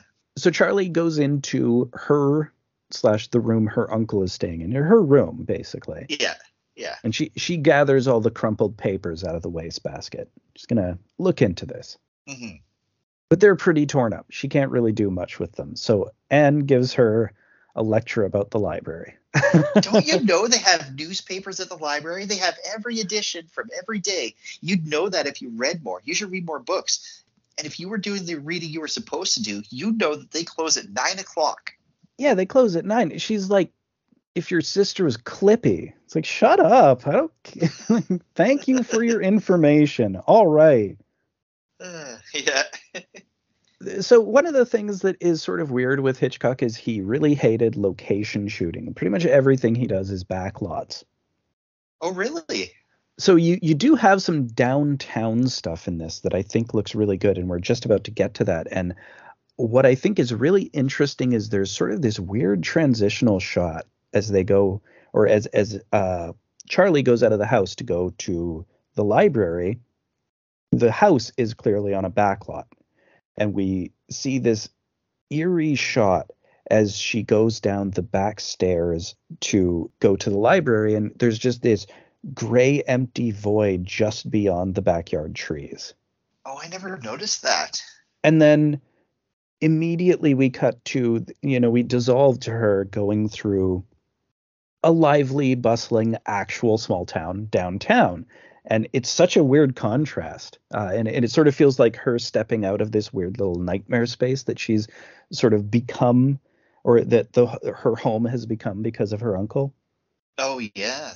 Yeah, I never noticed that, but that's an interesting, uh, interesting contrast. Because especially from here, from here on, like she doesn't feel safe at the house anymore because she's Right. got all these shadows of doubts floating around about the uncle. And I also absolutely love the design of the library. So cool looking. Uh, covered Yeah. completely in vines, like in an eldritch church. I, I love how like the light, like when the bell starts dinging, each window's lights, different windows lights goes out with each bell dinging. Mm-hmm. Because they're they're closing. You know, they're Yeah, they're tolling She's getting nine there o'clock. like right at the end. I, I do also like the bit where she's walking past the crossing guard. The crossing guard's like, "Hey, am I a joke to you?" and like later on, she runs into him again, and he's he's even more sore. Yeah, like, come on. I'm trying to prevent you from getting hit by cars here. Well, it's weird because we have this sort of obstructive authority who doesn't who don't really do anything of great use. Like he's just sort of getting in her way on her way to do things or to get away from someone later. Uh, much as like when he gets to the, when she gets to the librarian, Mrs. Cochran, who's just lecturing her all the way in. It's like we're closed, and it's like I know, I know, but please, I just need to get this one thing. And she's like following her lecturing. Yeah, it's And like Clippy, this please. seriously. Yes, could this seriously not wait until tomorrow? Come on, okay, you get three minutes, and I'm not helping you look for anything. Yeah. So she finds the newspaper page. She knows the one. It's like it can't be anything really awful. And then Merry Widow Killer strikes again. the Merry Widow murderer uh, has strangled three rich women so far. And the most recent was a stage actress uh, named Thelma Schenley, aka Mrs. Bruce Mathewson. Okay, um, I, I don't know those names if they're if they're Well- significant or not. They're the initials on the ring. Oh, oh, yeah, yeah. No, besides that, yeah. Sorry, yes, they're the initials on the ring. Th- Yeah, it so is He BM to TS. So this guy yeah, it's a stolen ring from the last lady. gave his niece the freaking what he looted off of the corpse. Yeah. He- and and I- she I- clues I into it immediately. She looks at him like, your- "Oh shit." Yeah, no, I, I, I now I think I agree with what you say that he's kind of wants to get caught at this point. Yeah, he, he's not really wow, making a lot dumb. of effort. Yeah. Although also it's the 40s. It was easier to get away with this stuff. There was not a lot of forensics. But you know, she's just looking at like the worst story. It could just be that the story about him was what's printed on the other side of the page, which is uh, local embarrassment. Uncle Charlie loses pie eating contest after shitting himself all over the floor. It could have been that. Could have It been could have that. been that. So she walks away and again she's in this weird daze and the waltz footage is overlaid Mhm. uh, over her walk home. Is really cool. She sleeps all the way through the next day. Yeah, yeah. It's like this big deal. It's like, oh, she's been really tired. We'll just let her sleep. She like wakes up when it's dinner time. Well, she comes down to help make dinner. Yeah. And then her mom is humming the Merry Widow waltz, and she gets really upset about it.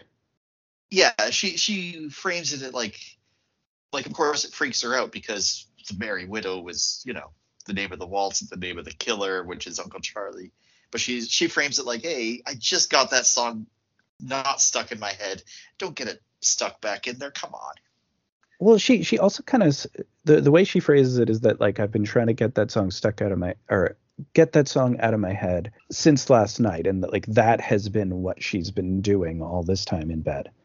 well i guess that's true And to an way. extent she it has is, been yeah. trying to do that Yeah. good point And we find that Anne wants to switch places with Roger because she does not want to sit next to her uncle.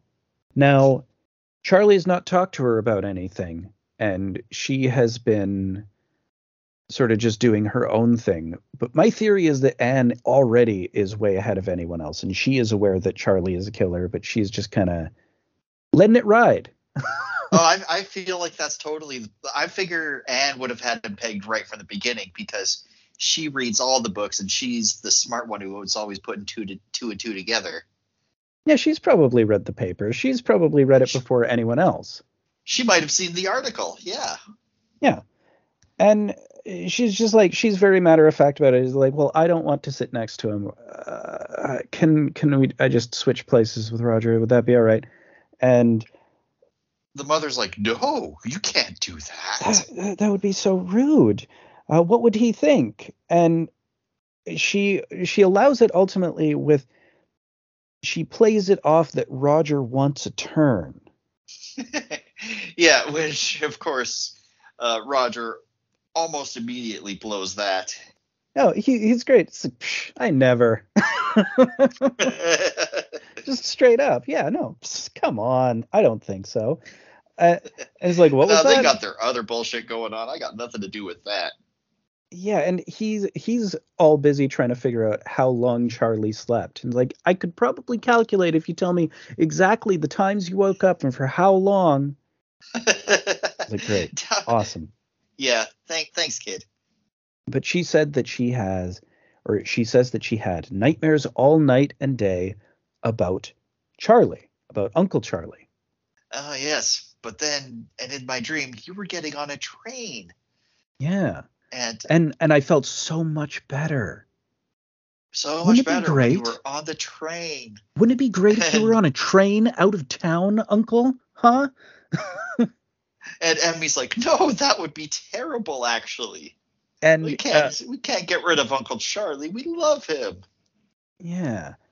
Uh, and uh, meanwhile, he's like trying to go through the paper. Like the, the paper's shown up and he's going through it to make sure there's nothing incriminating. And she's like, Look, I took a sacred oath to read two books per week. And it's rude to read at the table, Uncle Charlie. You know, I'd be reading at the table if I could be. You're reading the newspaper, you jerk. She's like giving him shit for reading at the table, but really, it's more like, well, I think it's not fair that he can read at the oh, table Oh, yeah. and I can't. Yeah, that, that is completely unfair. And Yeah. Charlie's like, look, just throw the paper away. We don't need to play any games with it tonight. Ice cold. Yeah. Uh, so Uncle Charlie is starting to be aware that she's on to him to some degree, but he's brought champagne. Oh, And- of course. And he and Emmy giggle about a bunch of inside jokes that are totally indecipherable. Here, I was expecting the champagne bottle to be poisoned Right? uh, because they had been talking about.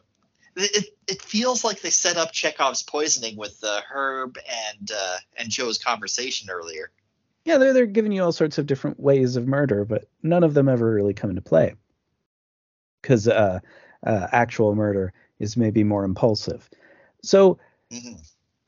this is where we find out that she is having him do a speech for her ladies' club, which just seems like a terrible choice. He has strong opinions about the ladies' club. Yeah, well, specifically, he has some really strong opinions about rich widows. Calls them these useless women. he doesn't find them so useless when he's leeching their money off of them. But you know, that's that's a whole different thing. But oh man, he, he- here's where he's like going into his whole villain monologue about these useless women who just grow fat off of the inheritance. Yeah, and it's like, oh, n- not using it to any worthwhile degree. They just eat it and drink it. Uh, and Charlie, th- this is maybe the most famous quote in the movie because I've heard this sampled in songs. Oh, Is Charlie saying, "But they're alive. They're human beings," uh, and he just says, "Are they?" yeah, yeah. It's like, wow, uh, that's a messed up thing to say. Uh, anyone who has outlived their husband is uh, bad and just evil, just necessarily. Hey, Charlie, well, what's up you with you? It sure makes it easier to kill them if you don't think of them as a human, though, right? Yeah, and like, th- there's there's no switch for any of them because like Emmy immediately she's laughing it off like, oh, let's not talk about this. By the way, the widow Potter was asking about you. Winky wink. Yeah, yeah. yeah. Maybe don't say this in front of the girls' club, but you know, make a different speech.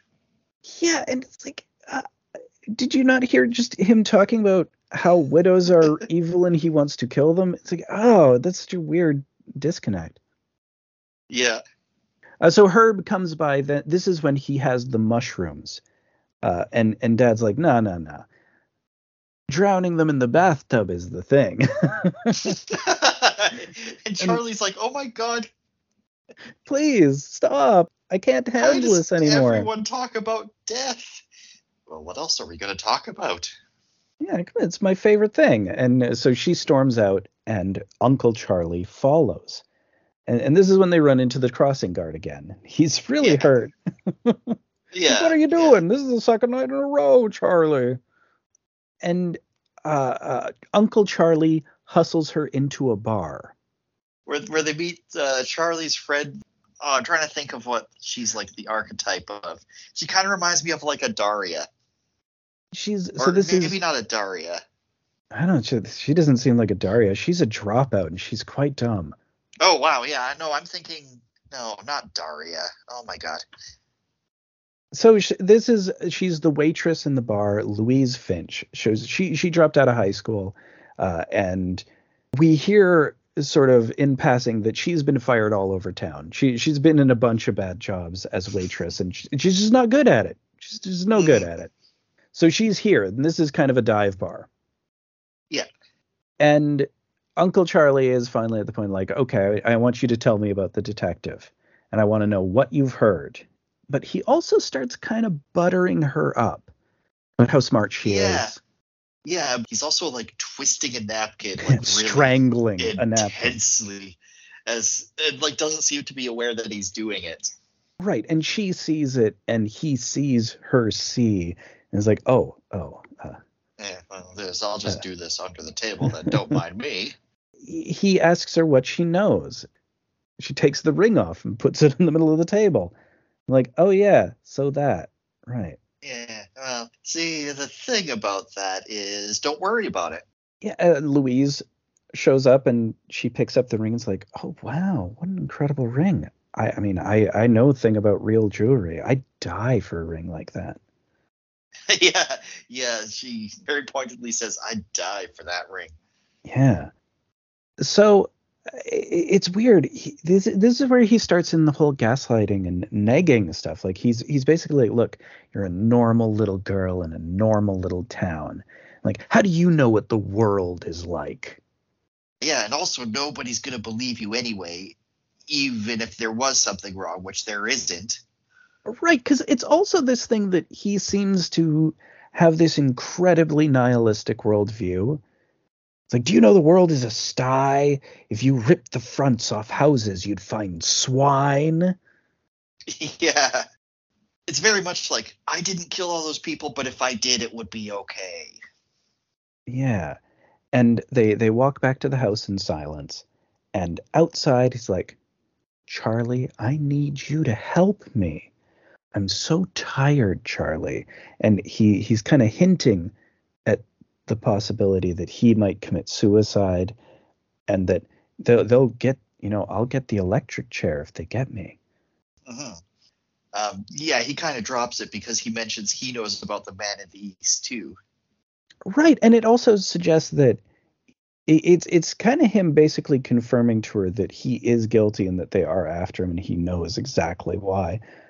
Uh, yeah, But she there there is still that shadow of a doubt. Yeah. He never like because he never straight up and says it. He's like, I'm not saying I did those things. I'm just also not going to say that I didn't. Just But trust if- me. But like if the FBI were to come in here, they definitely shoot you first. So Yeah, exactly. so she stays out and cries. Uh, and next day at church, uh, the detectives, or like outside church, the detectives get Anne to go and bring Charlie over to them because she's avoiding them. Uh, she Mhm. she's still been weirded out since she's learned all this stuff. Yeah. So she comes by with her friend Catherine, uh, and Graham takes Anne. Uh, Graham being the the guy who was trying to date her. Uh, Yeah. he, he takes Anne and Catherine so that Charlie can talk to Saunders alone this time. uh, certainly, cop. He's a bit more hard edged. He's like, look, we switched the film, so we got it. We've sent the pictures out to the east.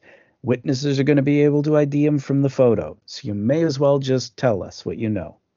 Yeah. And, and is it here? Is it Saunders or is it Graham who gives her the idea to like get him to leave town so that they can arrest him quietly? Yeah, she's like, I'll convince him to leave town quickly.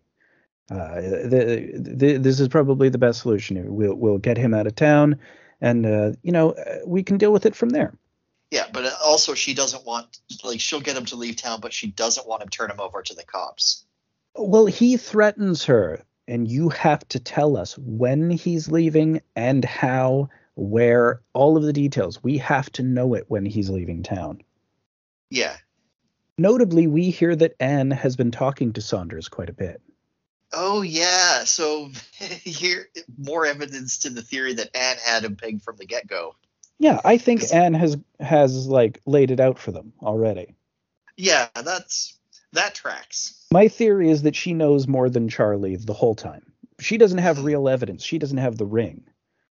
Yeah. But like otherwise I think she's just like got this sewn up. yeah. And and Uncle Charlie got hit on the head, and he loves to talk about how people are bad, and he doesn't seem to see certain people as human beings, and also he was creepy this time and this time. Like Anne is definitely starting a true crime podcast. Oh uh, my and, god, totally. so uh, Charlie heads home, and she immediately darkens when she sees Uncle on the porch, and and he's like talking big. He he's feeling really full of himself here. Mm-hmm. He, he's into mocking church this time. He's like, ah, is there good attendance? Show's been running so long, you'd think attendance would fall off. Yeah, like, dude, take your edge. I mean, this isn't I mean, the time for edge lord shit. I, I to be fair, it's the 40s, so he's kind of ahead of the curve in being like an, an obnoxious YouTube atheist sort. But yeah, it's it's. Uh, that's exact. Oh my god, yeah, hmm. that's that's the word. A, a YouTube atheist. Uh, but Herb shows up and he's talking about how the suspected man from the east came to a foul end. yeah, this is crazy. It's nuts. Uh, so they're they're chasing him in Maine, I think, and he he yeah. got on a a runway. Yeah, they were chasing him, and he got on a runway, and he like ran into a propeller from an airplane. Got fucking destroyed. Uh, yeah, which uh, you know, so uh, case closed. Case closed. Yeah, they're they're pretty much well. That's the end of the case. He he ran away from police and he got mulched. And I mean, if he did that, he was probably our guy. Yeah, so, and you know, it's a lot easier for us to say he was our guy at this point. If we can just mark the case closed because our suspect died, hey, we can go ahead and do that, and that's a win in our column. And so Uncle I could date Charlie. And Uncle Charlie is in a great mood. oh yes, this like, is why. Hell yeah. He's clearly already read about this, and this is why he was so cheerfully slagging church yeah. as a general concept. Well, I mean, it also goes back to his like throwing the hat on the bed at the very beginning. Oh yeah. I'm above all of this shit. So, uh, notably, when he gets to the top of the stairs, he stops and very slowly turns, and standing in the front door, casting this long, long shadow of doubt, is Charlie, of course. Yeah. And she's just kind of pacing outside uh, and he's pacing in his or her room, whatever, making the strangling hands.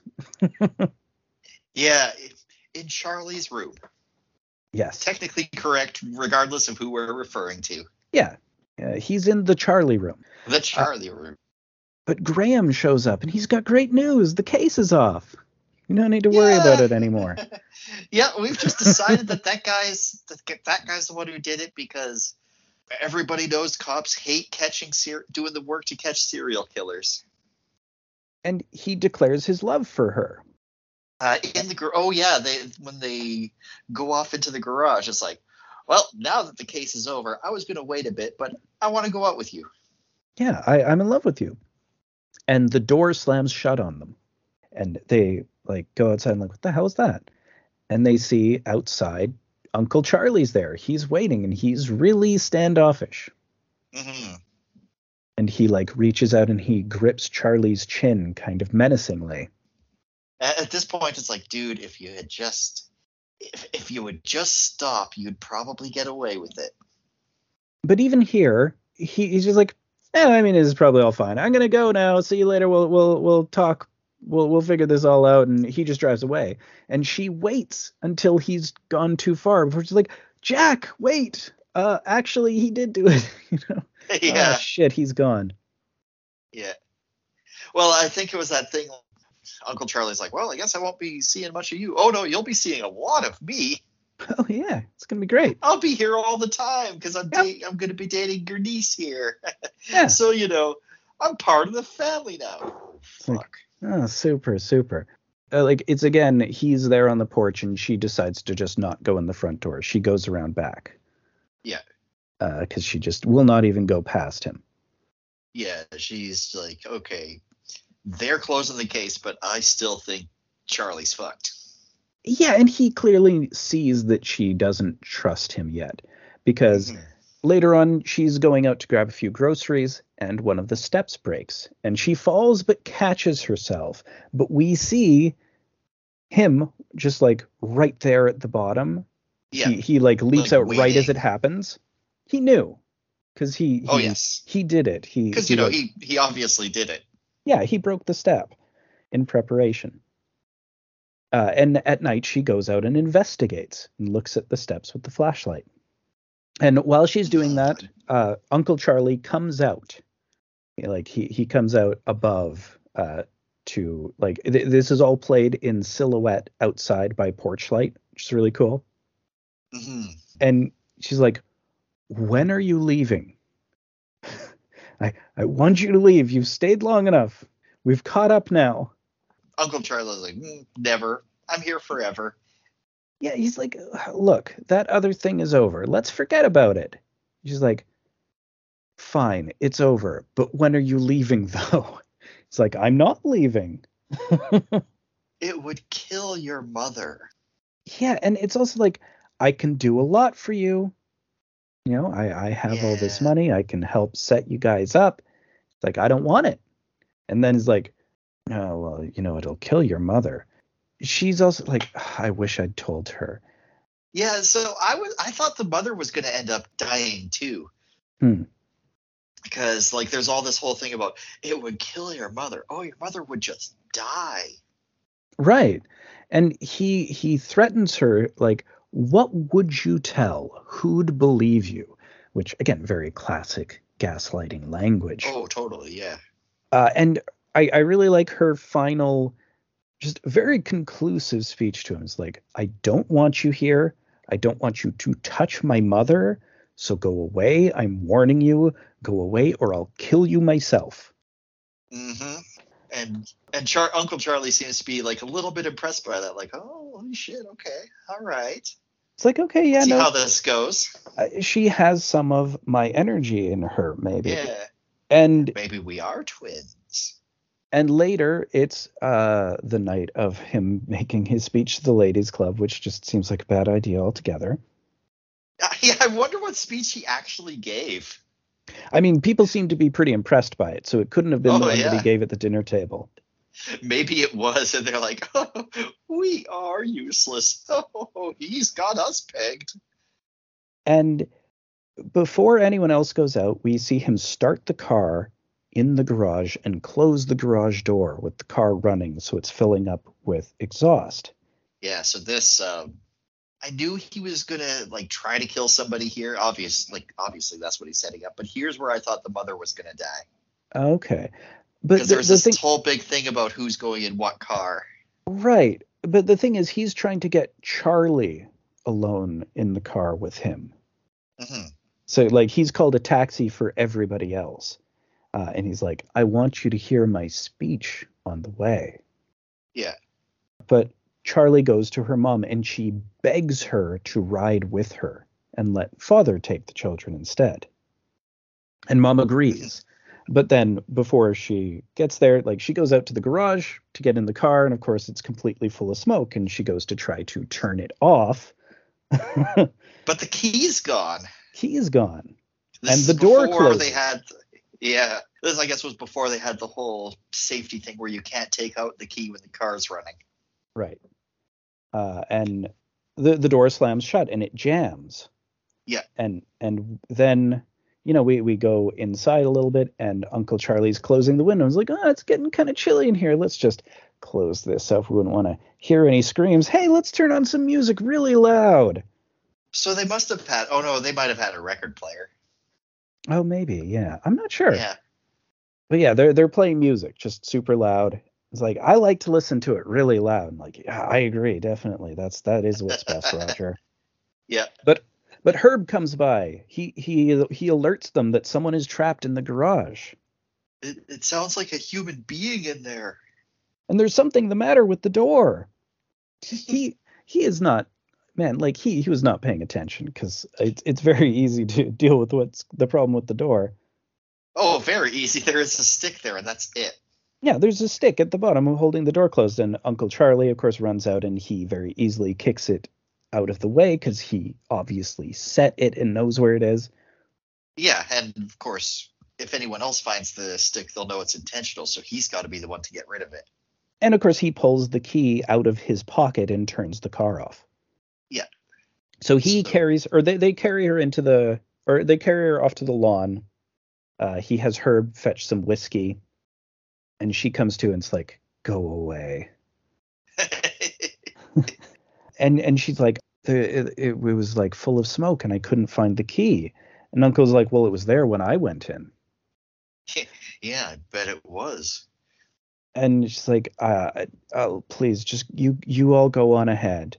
Who was it who found me? And like, well, it was Charlie who who pulled you out. And like, well, a- and it was actually Herb who who found you. But you know, like, okay, okay, I see. But as Hmm. they leave, we see the mother in the car with Charlie starting to look suspicious. Clearly, it's dawning on her that something is fucked up here. Whereas Anne is probably like, "Oh, Uncle Charlie just went to kill young Charlie. This is just part of the thing that's happening right now." And here's where young Charlie is trying to get a hold of Detective Graham.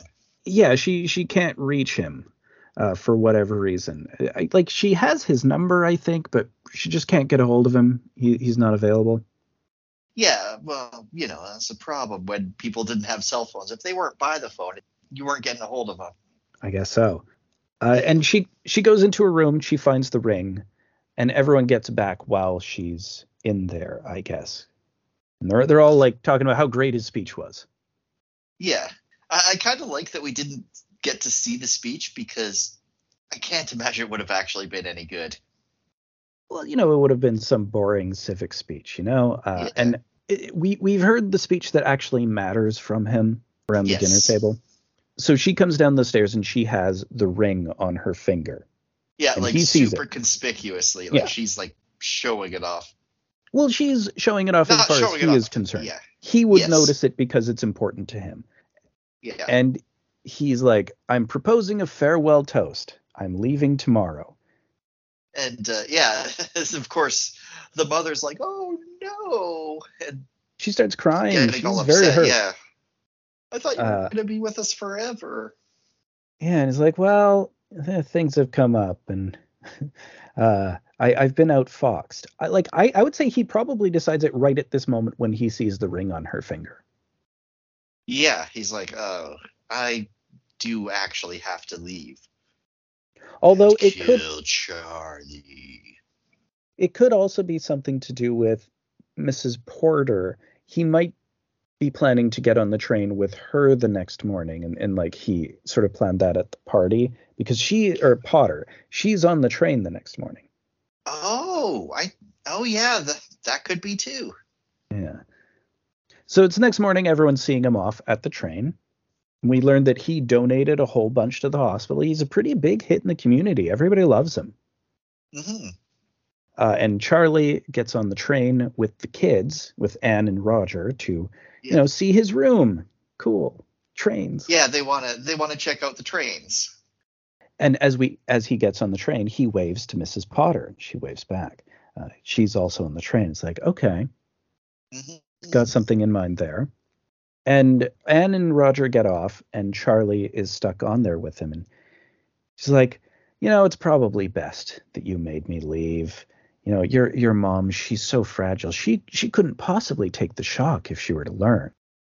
Oh yeah, yeah. No, it's definitely, definitely. I'm doing this for the greater good. Actually. Oh look, is the train moving with you on it, Charlie? Oh look at that. And he grabs her and he tries to throw her out. I thought I actually thought he might win here. Yeah, I mean, you could see it going either way. I mean, it's it's the 40s, so I don't think they could have gotten away with doing the dark ending. Uh, but yeah, it feels like they're going to do it, or it could go Mhm. either way. Very well built suspense. Yeah, Uh, like the, the struggle is really, uh, really even, I guess. Like she's he's trying to push her, and she's grabbing onto the thing. Yeah, and so she she wrestles him, uh, and and he ends up falling directly into the path of another train. Yeah, he Ooh. doesn't just fall off the train; he falls into another one. It's like, oh, he ain't gonna be in shadow of a doubt too. Uh, and immediately we have the waltz footage recurring over uh, the him landing in front of the other train. It's great. Oh, one thing I wanted to mention is like the waltz, the actual music when it's played in like the threatening key really sounds like like a 60s Batman villain theme tune. Hmm. Hmm. Okay. So there's a big funeral procession. He's buried with great dignity. She obviously did not tell them that he was trying to kill her when he fell off the train. Yep. Ultimately, only she and Graham know the truth. Yeah, she's like saying to the because Graham showed up to the funeral and she's like, "Oh my God, thank you for being here. I don't think I could have handled this without at least one other person who knew." Yeah, th- this really sucks. Uh, but they're just leaving the case closed with uh, Men in the East. He he he takes the rap for it, I guess. I guess For a poor man in the East family. Yeah, well, I mean, man got mulched too. Uh, yeah, yeah. I mean, if he, he went out that way, I mean, that, there's uh, that's going to be a whole story to be told. Yeah, I, I like to imagine like he's got his own Shadow of Doubt movie like happening concurrently to this, Well- but his is the version where he's innocent. Well, to me, that's the great thing about this movie is that it feels like every single character you could do that. Anne obviously has her own movie going on where she knows a lot more and knows much earlier on and is snitching to the police way earlier. Yeah, Joe and Herb have their whole have their own movie where they probably they probably are members of the Order of Water Buffalo. Or, Well, I figured- you know whatever. I, I would have to figure there's like an arsenic and old lace style version of this that's just like a light comedy with them bumbling around, not realizing murders are happening around them, even though it's all they think about.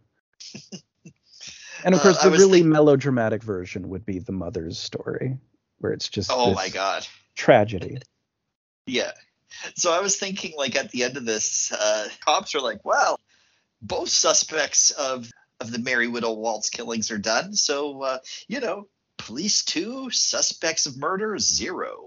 Oh yeah, this went great for the cops. It went perfectly for them. Their their suspects are dealt with, and they this is like the neatest possible package.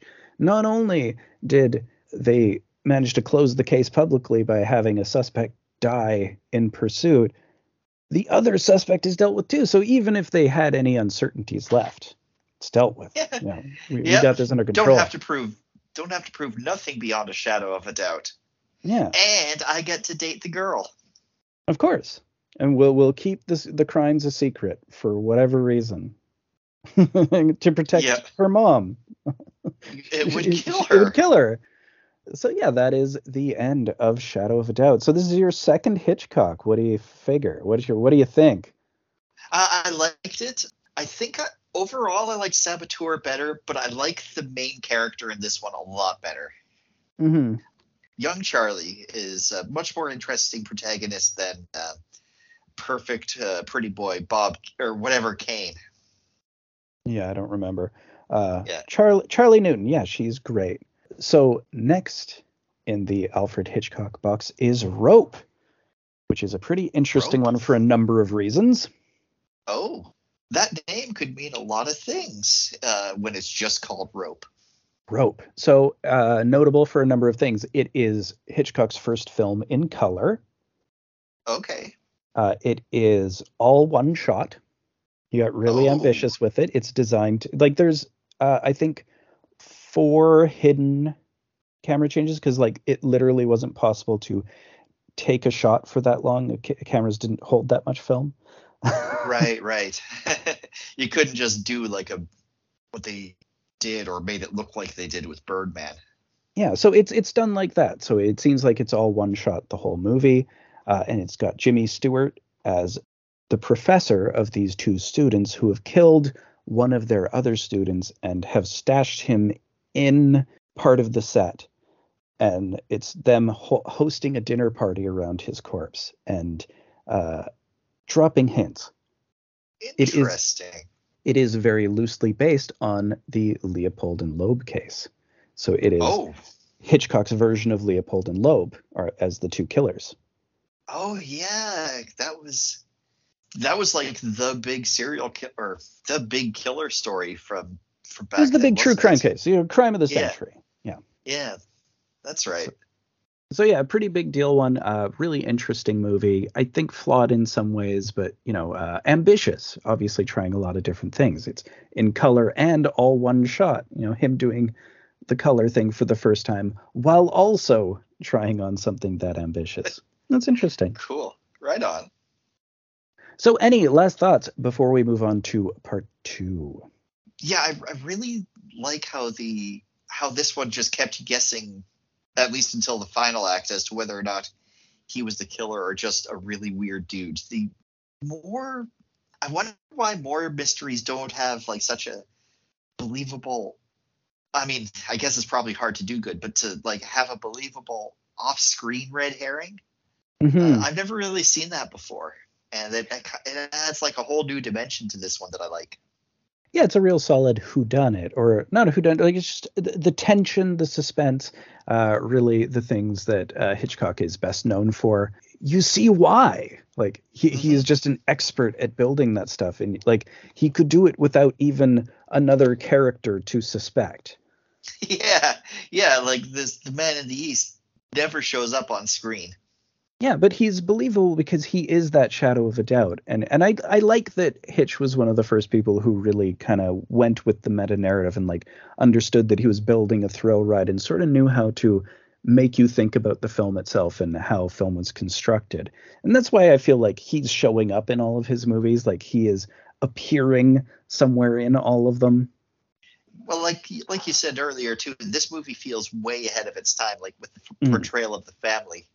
Yeah, yeah, uh, kind of weirdly sitcom-y. It, it is that, but like it works because because Well- it does it works in service of the tension. Well, yeah, and it's classy. They're they're not like married with children, and they're not. Uh, they're, they're, no, they're not the honeymooners either. No, yeah, like it feels a little higher class. It's the that you know more fizzy '40s uh, Hollywood comedy style.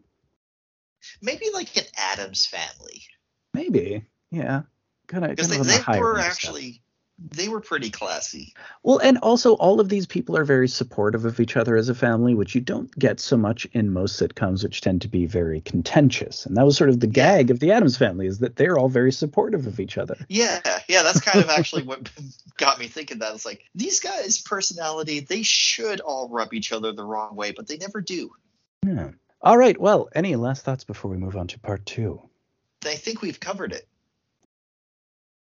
And we're back for part two, as we're talking about Child's Play 3. Uh, we haven't talked about the previous ones. We're just talking about the third one. Uh, I haven't even seen the previous ones.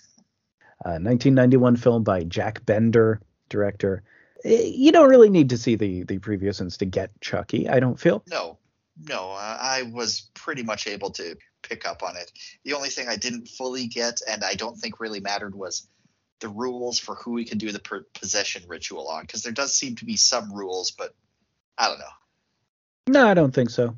I don't think Uh, it, it doesn't matter much. He he wants to choose a child because it means he'll have a longer life. Oh, that makes sense. Uh, you know, and also a child is easier to control. A child is a victim that Chucky can handle because Chucky is uh, not very capable as a villain. He kind of reminds me of the slasher version of a wily coyote. Kind of, because like you- are supposed to laugh at him most of the time. He's not all that threatening, even though once in a while he is killing people. Every His now own- and again, he has an idea that works. His own plans are a total mess every time. yeah. He he swears a lot. Uh, Yeah. I've noticed. Well, the, the thing is that like he swears, but he doesn't swear. Like he doesn't have really one-liners in any sort of sense. It's mostly just him cursing because he's screwed up or Yeah. because he's A mad lot of ah fuck. Yeah, he, he's just got a shitty attitude. He has very little imagination. Uh, he has extremely poor impulse control. yep. And he's just very fragile. He's extremely fragile. He, he has about the strength you would expect. He doesn't have like superhuman strength. He has regular doll strength, which is not much. Yeah, and he's both fragile physically and emotionally. Like he he's really uh he, he takes offense at the smallest things hmm and like that will get you dead because of you like mishandling him as a doll. Yeah. You pick him up too rough and it's like, "Oh, you're definitely going to die." Or you going to give him a haircut. Oh hell, that's a killable offense. Or I guess you save his life. I mean, you, you never know what's going to set Chucky off. Well, most of the people who he kills in this, I wouldn't say they deserve to die, but most of them are jerks. There is notably one victim who was innocent, the uh, heroic poor garbage, garbage man. man. Yeah, poor guy. Yeah, if he was a bigger asshole, he would have survived. Uh, although there is one friend kid who gets it in a surprising way. Although I guess that's not Oh, directly yeah. But that is like the funniest part of the movie, as far as I'm concerned. Yeah, right. When uh, uh, I didn't catch like hardly anyone's name, so he was the McLovin kid. Right. because that's what he made me think of. Uh, so we pick up presumably where Child's Play 2 left off. No, Uh, no? not really. Well, kind of in terms of like, are, are you talking at the toy factory? At the toy factory where we see like the melted Chucky, I think it's like eight, half melted. It's eight years later. Oh yeah, it would have to be eight years later. So they just picked up the melted half. They just like they're restarting the same factory and just uh, which they haven't touched in eight years. Yeah, they, it, like it's just been sitting dormant for all of that time. The IP has been sitting dormant, and they're like, eh, maybe let's revive it. Uh, which is funny because this movie actually came out nine months after the previous movie, even though they Oh. inserted an eight-year time jump. Oh really? Yeah, So naturally, then of course our main guy isn't going to be played by the same person. yeah. They they I, I, it's almost like they just wanted to recast the main character or something, but or maybe just to age him up a little bit and tell a, a bit of a different arc for him. And I think that's maybe the most compelling element of this movie is that there's kind of an arc to Andy. Andy grows up a little bit, and I I, I don't know if you'll get the same thing out of it that I did because you haven't I seen the might other not. It's hard to say. But Andy kind of he's he's he's not good at things. No, he isn't. He And- uh, that is consistent here. He's just not really good at stuff.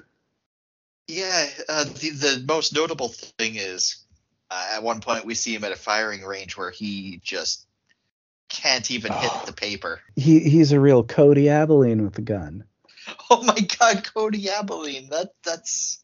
but oh, only man, with he the gun. Only with the gun. Which is is the one thing you don't want to emulate about Cody Abilene. Well, I think the girl has a pity crush on him. The girl is great. She she's very sweet. Uh and and yeah, she's into him for Mhm. no discernible reason other than that he is the main character of the movie. And I guess cuz he's the new kid and he's cute. I think he's supposed to be cute. Yes. He's- He's a particular early 90s sort of cute. He sort of looks like he could have been one of the kids Oh, on Tool could have been Time. the- yeah, the like he does have that Jonathan Taylor Thomas kind of Yeah. wannabe vibe. Yeah. Uh, so he is the new new casting because uh, the original Andy was way too young. Of course. 16. Yeah. So I think it's really neat, like how, because I, I get the feeling Chucky was kind of dead at the end of the second one, but gets revived in the most ridiculous way here. They a crane thing takes his melted body, which like pokes into it and causes him to bleed because despite being a doll, I guess the doll that has the Chucky soul has internal organs. I Yeah, it doesn't matter. I don't know how it works. it's never entirely clear how it works through all of the movies, but uh, it it generally the longer he's the doll, the more the doll is a living body for whatever what reason. hap- Yeah. But what happens here is like they carry the melted Chucky over the uh, the vat of doll goo, and he ble- he bleeds into it. So we like the opening credits is like this long slow motion. Uh, we find out it's like a reverse. Uh, uh, how do I explain it? It's like somebody melted a Chucky doll and then played it back in reverse. Uh, it, it looks it looks kind of neat actually. I kind of like this. Yeah, so a a good guy doll would be Yeah, Uh, good the- guy the t- doll. So the, this is the the the Play Pals company uh, after le- leaving their IP dormant for a number of years decided like ah let's restart this uh, toy line. It was a pretty big success. There was that scandal, but hey, you know everybody's forgotten about that kid. We can just move on now, right? Yeah, yeah. Like we've got like the whole board meeting, and Mr. Mussburger is there. Like, well, who cares about one kid getting traumatized? Everybody knows that we're in a business, and businesses exist to make money. And after all, children are consumer trainees. Yeah, and it's interesting that at this point they they don't believe Andy again because like they, they have the body of Chucky, but it, it's this weird melted multi doll where it's just a whole bunch of dolls stuck together in parts because they were just dumping doll bits on him at the end Oh, okay. of the previous one. So just the, that like they, they have decided once again like obviously whatever happened they've just decided no I mean he was still crazy and he still ends up in foster homes. He's not reunited with his mother. And he's just done poorly in foster homes for the rest of his life. hmm So of oh yes, so the first kill, uh, of course, is Mr. Mussburger. Uh, I don't know his real name, but Mr. he Sullivan. is Mr. Sullivan, but he is Mr. Mussburger from the Hudsucker Proxy. Except that he has fun stuff in his office. There's all sorts of toys because it's a toy factory. and he, he loves the toys. Yeah, even though he, when he's in the board meeting, he doesn't talk like a guy who loves the toys. He talks like a guy who loves the money. It's Maybe like he's the one of those Santa guys- Claus. Yeah, maybe he's one of those guys who like originally got into it because he had a dream and then got too much into the business side of it, but still loves the toys. I don't know. He's gonna die pretty quick, so we won't really find out. Uh, Chucky Uh, kills him with a jump rope, I believe. Uh, a yo-yo actually. First, yo-yo. he he dumps over a bunch of marbles. Okay, so like, so he gets a delivery. Mussburger gets a delivery of the first, the first Chucky doll or the first good guy doll. I'm gonna call them Chucky dolls because let's face it, the first Chucky doll uh, to come off of the uh, assembly line of this new line that they're. You Uh, you, you have to distinguish though because there are other good guy dolls who are faked out for Chucky at times. Oh yes, they and they do have their own names and they have three lines that they can say. Yeah. Hi, I'm X. Haha. Yeah, and I think I'll be back is one of them, or is, is that just what Chucky says at one point? no, that, yeah, that's the thing. That's the thing Chucky Yeah. says. Okay, uh, so yeah, he's got like he he gets the first one off of the assembly line to add to his uh, apartment slash office toy collection, and I love the design of this guy's apartment slash office. It, it's got like I, I like to imagine he was kind of a Willy Wonka at some point.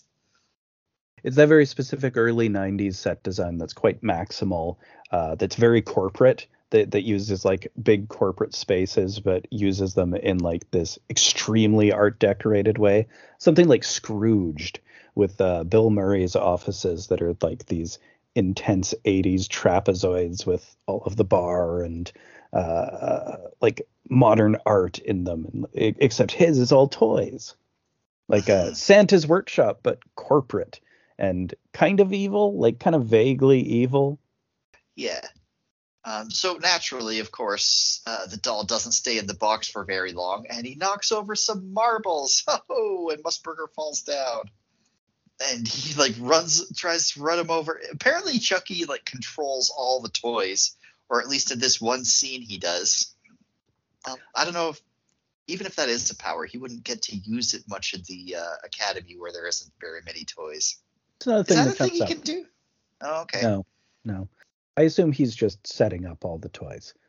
Oh yeah. You know, because he he plays with toys because he's a toy. Yeah, of course. I, I Uh, don't know. I figured maybe toy telep or toy uh, telekinesis would be one of his his uh, toy powers. Okay, I uh, guess it- not. Obviously, toilepathy or toilekinesis. Oh, of course. Oh, it was right there in Please. front of me. I uh, toilepathy. Toilepathy is my favorite, definitely. Although toilekinesis has a little bit extra salt on it that's kind of funny.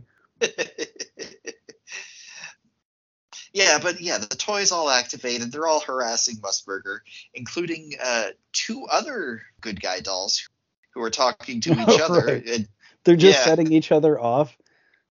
I'm yeah, Ralph. I'm Andy. I'm Ralph. I'm Andy. yeah, so Chucky smashes him with a golf club and then throws a bunch of darts at him before finally strangling him with a yo-yo. Good toy death. It, it seems like the sort of thing that you should get more of in uh, the Chucky movies, uh, just given the nature of the character. But you kind of don't. Uh, there, there's a bit of it in the first one because uh, I think the first death is caused by one of his accessories, which is funny. Hmm. Well, I feel like the climax of this is is like their answer to the lack of toy deaths. It feels like a giant toy house, Oh, I even though it's the supposed to be a yeah haunted roller coaster, haunted house roller coaster. Awesome. Yeah. It makes no sense for it to be here, but I'm for for the haunted house to be where it is. But I'm super happy that it's there. Yeah, no, it's great. It's a stupid movie, so it's totally fine. It's like, you know what? If you're doing a really stupid movie, if you just want to suddenly switch locations for the fun of it, please, please do. And, to be clear, this is a stupid movie. it's this is nowhere dumb. near as good as uh, Shadow of a Doubt. No, come on. so after killing Mussburger, he gets on the computer and looks up where Andy is because I Yeah. guess in the in the in 1991 you could DOS Google people. I, well, we know that they know about Andy because they were talking about uh, the the issues with him and the all of the lawsuits and shit. So Oh, I assume they would that have been keeping tabs. Yeah. Yeah, they, they Yeah. just probably have files about what's going on with Andy to like keep track of him in case they want to start something up again. Yeah, I guess it's not all that out of the ordinary to imagine that a corporation would have a file on specific problematic individuals. Yeah, the, the one Problematic to the company, that is. right, the the one kid who said this uh, that uh, uh, Chucky attacked him. Although, see, th- this is the big logic gap problem in this movie is that there is a sequence in part two where they revive him and like put him through testing and he kills people there So gets it's away known that Chucky's a killer, but at the end of two. I mean, it's known inside the company. Uh, I don't know if it's known outside the company, but like it is absolutely known at the beginning of Chucky too. Uh, that- I see. But yeah, I, I So in three, they're just kind of ignoring that. or maybe they're just like, ah, it was a one-off thing. It probably didn't Well- happen. It's it's the Ghostbusters 2 solution. It's like, well, it, breaks the world to uh, have everyone now totally believe in ghosts, so we're just gonna pretend everybody doesn't believe the previous movie happened. Whatever, whatever. Nobody saw the big marshmallow dude. It's it's nothing. Don't worry about it. Ah, sweep that under the rug. Yeah. and like New Yorkers a decade later is like, hey, how come nobody talks about the marshmallow guy? Shut up, though. How about shut up about it? That seems to be uh, the the corporate choice here. Yeah. I mean, shut up about it, though. Whatever. Yeah. So uh, we when we catch up to Andy, he is 16 years old, has a ridiculous uh, 90s mullet, and he's being interviewed by uh, by the guy at the military academy, Kent uh, Kent Uh, Military School. Kent Military School. That's what it is. Okay. Uh, this guy, I don't know, kind of reminds me of Mike Pence. Colonel That's- Cochran. that's- Colonel Cochran, yeah, he's all about manly stuff and uh, throwing away the things that happened when you were a child because men don't play with children's toys and they're and they stop being traumatized when children's toys come and attack them. Yeah, which which is funny. Like he's he was a sitcom guy before this. He was on a show called My Two Dads. I've heard of that show, but I haven't seen it. Yeah, I I'm sure I saw it a little bit as a kid. It's like Giovanni Ribisi came from that show. Uh, okay. and yeah, I, I think he was just like a minor character on it. So even if I did watch the show, I, I only know him vaguely from his face. But yeah, it's a guy called uh, Dakin Matthews. I don't know. Okay. he was also on. He's like a big TV guy. Guy. He was on the Gilmore Girls later, Oh, oh okay. and and on Desperate Housewives. nothing I've seen. Yeah, no, I, I don't know. Like he's on everything, but mostly just like single episode performances. His Wikipedia page is just a list of every fucking 90s TV show. all right. so like the, the, that's the thing about him is like I'm watching the movie and it's like, man, I've seen this guy and stuff. And it's I, I look through his credits like, yeah, I've just seen this guy in stuff. I have no idea any single role that I've seen him in, but he is in everything. He is in everything as nothing. Yeah, he's just a guy. You know, he's a dude. This is like one of his bigger roles. Wow. Because it's not a huge role in this. He's not even like the main antagonistic force of the Academy. Yeah, I mean, it's big enough of of a role that it has its own uh, plot synopsis within his Wikipedia page and career, where they're like listing 25 feature films and they list like five or eight of them, and then he played the role of Colonel Cochran in Child's Play 3, where he was killed off via heart attack. He also appeared in a number of television movies. That's all he gets is one sentence. Outstanding. Oh, that's great. That's no, But yeah. that's that's the sentence in his biography about Child's Play 3, just referring to after like listing a bunch of other movies he was in. oh wow. Okay. It it like this was notable enough that the whole role needed to be mentioned. so really is probably his most notable role then. Oh wow. Or for for in, in terms of film, I suppose, yeah. Well, yeah, yeah. He he's very much that like uh, man's ma- man kind of guy. Just guys being dudes. Dudes being guys. One of those guys who got into this uh, this kind of career because he hates children. Is Yeah, kind of the feeling I got. Well, I, I feel that that is the case of all of uh, the main guys, uh, all, of the main authority figures in this movie. And that's sort of a Mhm. consistent thing with authority figures in the Chucky series. It's a very anti authoritarian series, I suppose. Uh, oh, okay. in that I feel like it, it recognizes all of these people in authority as failing Andy. Just by Mm. nature of the the plot, it's required that they fail Andy, so it sort of becomes a commentary on uh, institutions failing Andy. The foster service uh, totally is a is a Right. complete failure for Andy. Uh, the police just are not willing to back him up, even though they directly had evidence of Chucky being alive. He ends up with his mom institutionalized and sent into foster care. Yeah, and now we have this uh, military colonel guy being like, "Stop having PTSD." Yeah, exactly. It's like, well, you you just need to put childish things away. And it's like Just PTSD is not a childish thing, I'm afraid. No, Uh, uh, yeah. and so all of the authority figures here are toxic and uh, all about masculinity and they're not willing to nurture a person who has had just like an extremely bad childhood and has really never had an appropriate support system since Chucky was introduced to it. Uh, Mhm. so can I get into the kind of weird, o- oddly serious theme of this movie that I think is the resonant thing and is kind of interesting about it? yeah, yeah. What's? I want to hear this.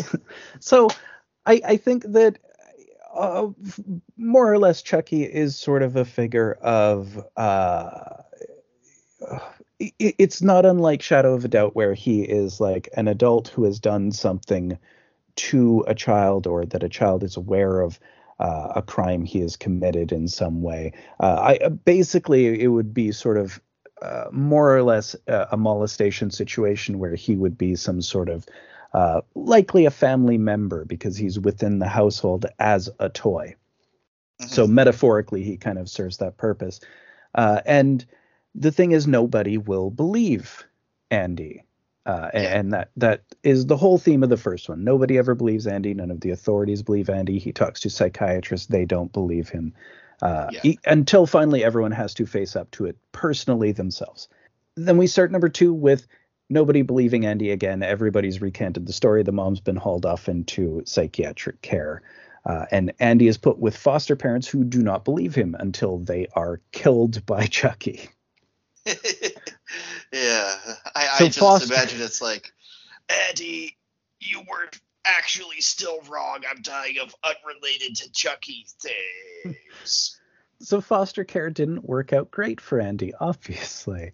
Yeah, uh, yeah and, and you know uh, we're we're cutting to the, this point later, and I think what's interesting is while Andy is still totally ineffective, uh, he is still obviously and every day haunted by all of the things that happened to him. The PTSD is totally overwhelming. Mm-hmm. He still decides to become a protector of Tyler, uh, or is it Ronald? Ronald Tyler? Is, is I, I, don't know his first name. I just call him. I just got him as Tyler. Tyler, yeah. Yeah, uh, the, the little guy. The youngest kid, uh, and he recognizes that he is the one who is most at threat from Chucky because he is now in the situation where Andy once was, and he, despite all his faults and despite all of the things that he is totally incapable of doing, we will see throughout the movie, he is incapable of doing most things. Mm but he's there for him and he is willing to listen to him and he is the one who is going to always look at what he's saying and understand that he is like he's going to be the responsible adult. Like he has made the journey from going through it himself to being like okay now i need to be there for someone else who's going through it. Be the support for this guy that i didn't have when i was in his shoes. Yeah. Yeah. Okay. That's cool and and it just feels like it's it's sort of a, a whole thematic thing of uh, cycles of abuse and him going through just you know h- him seeing the same thing recurring that happened to him as a child. Uh, I, I, don't know, like uh, there, there's a whole thing there, mm-hmm. which is interesting and more thoughtful than you would figure for a movie with some of the other things that happens in it. well, I don't know how much of that was I kind of wonder how much of that was actually thought through, or or more like they just. But no, that's that's definitely there. Like he does become the only person who gives a shit about Tyler for yeah. most of the movie because yeah. uh, nobody fucking cares what happens to that kid. Man, I don't do not know what's going on with Tyler in his life before any toys have shown up in his life, and he is just living Tyler on this like, army base.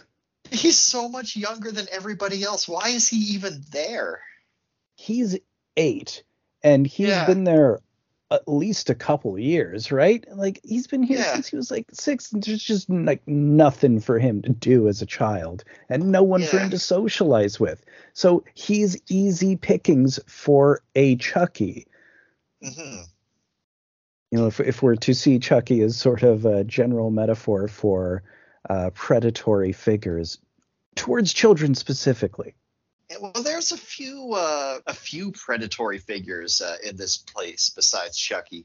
Uh, we there met one, are. of course, with with Cochran, who is certainly one of them, but he's more like the he's less of a predatory figure and more like a I don't give a shit. Uh, children are best seen and not heard kind of guys.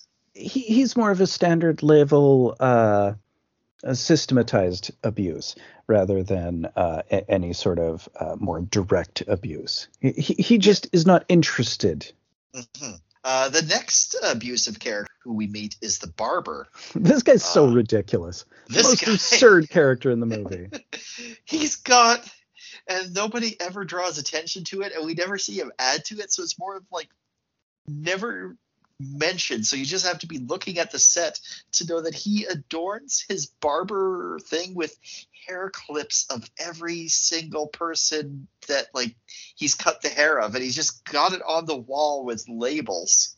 They're trophies. Like, they are trophies, and this guy is Weird. like super into cutting people's the thing is, hair. the the thing is, it would be cute if he were like a round, jolly Eastern European man with like a, a, a push broom mustache who had like just all of these little clips from all of the boys he'd process through and is like, oh my boys, you know. But he's a creep. He's just a complete oh, weirdo. He's, he's got like psycho eyes. Yeah. And he's like basically he's like, Oh, I can't wait to cut your hair. Oh yeah.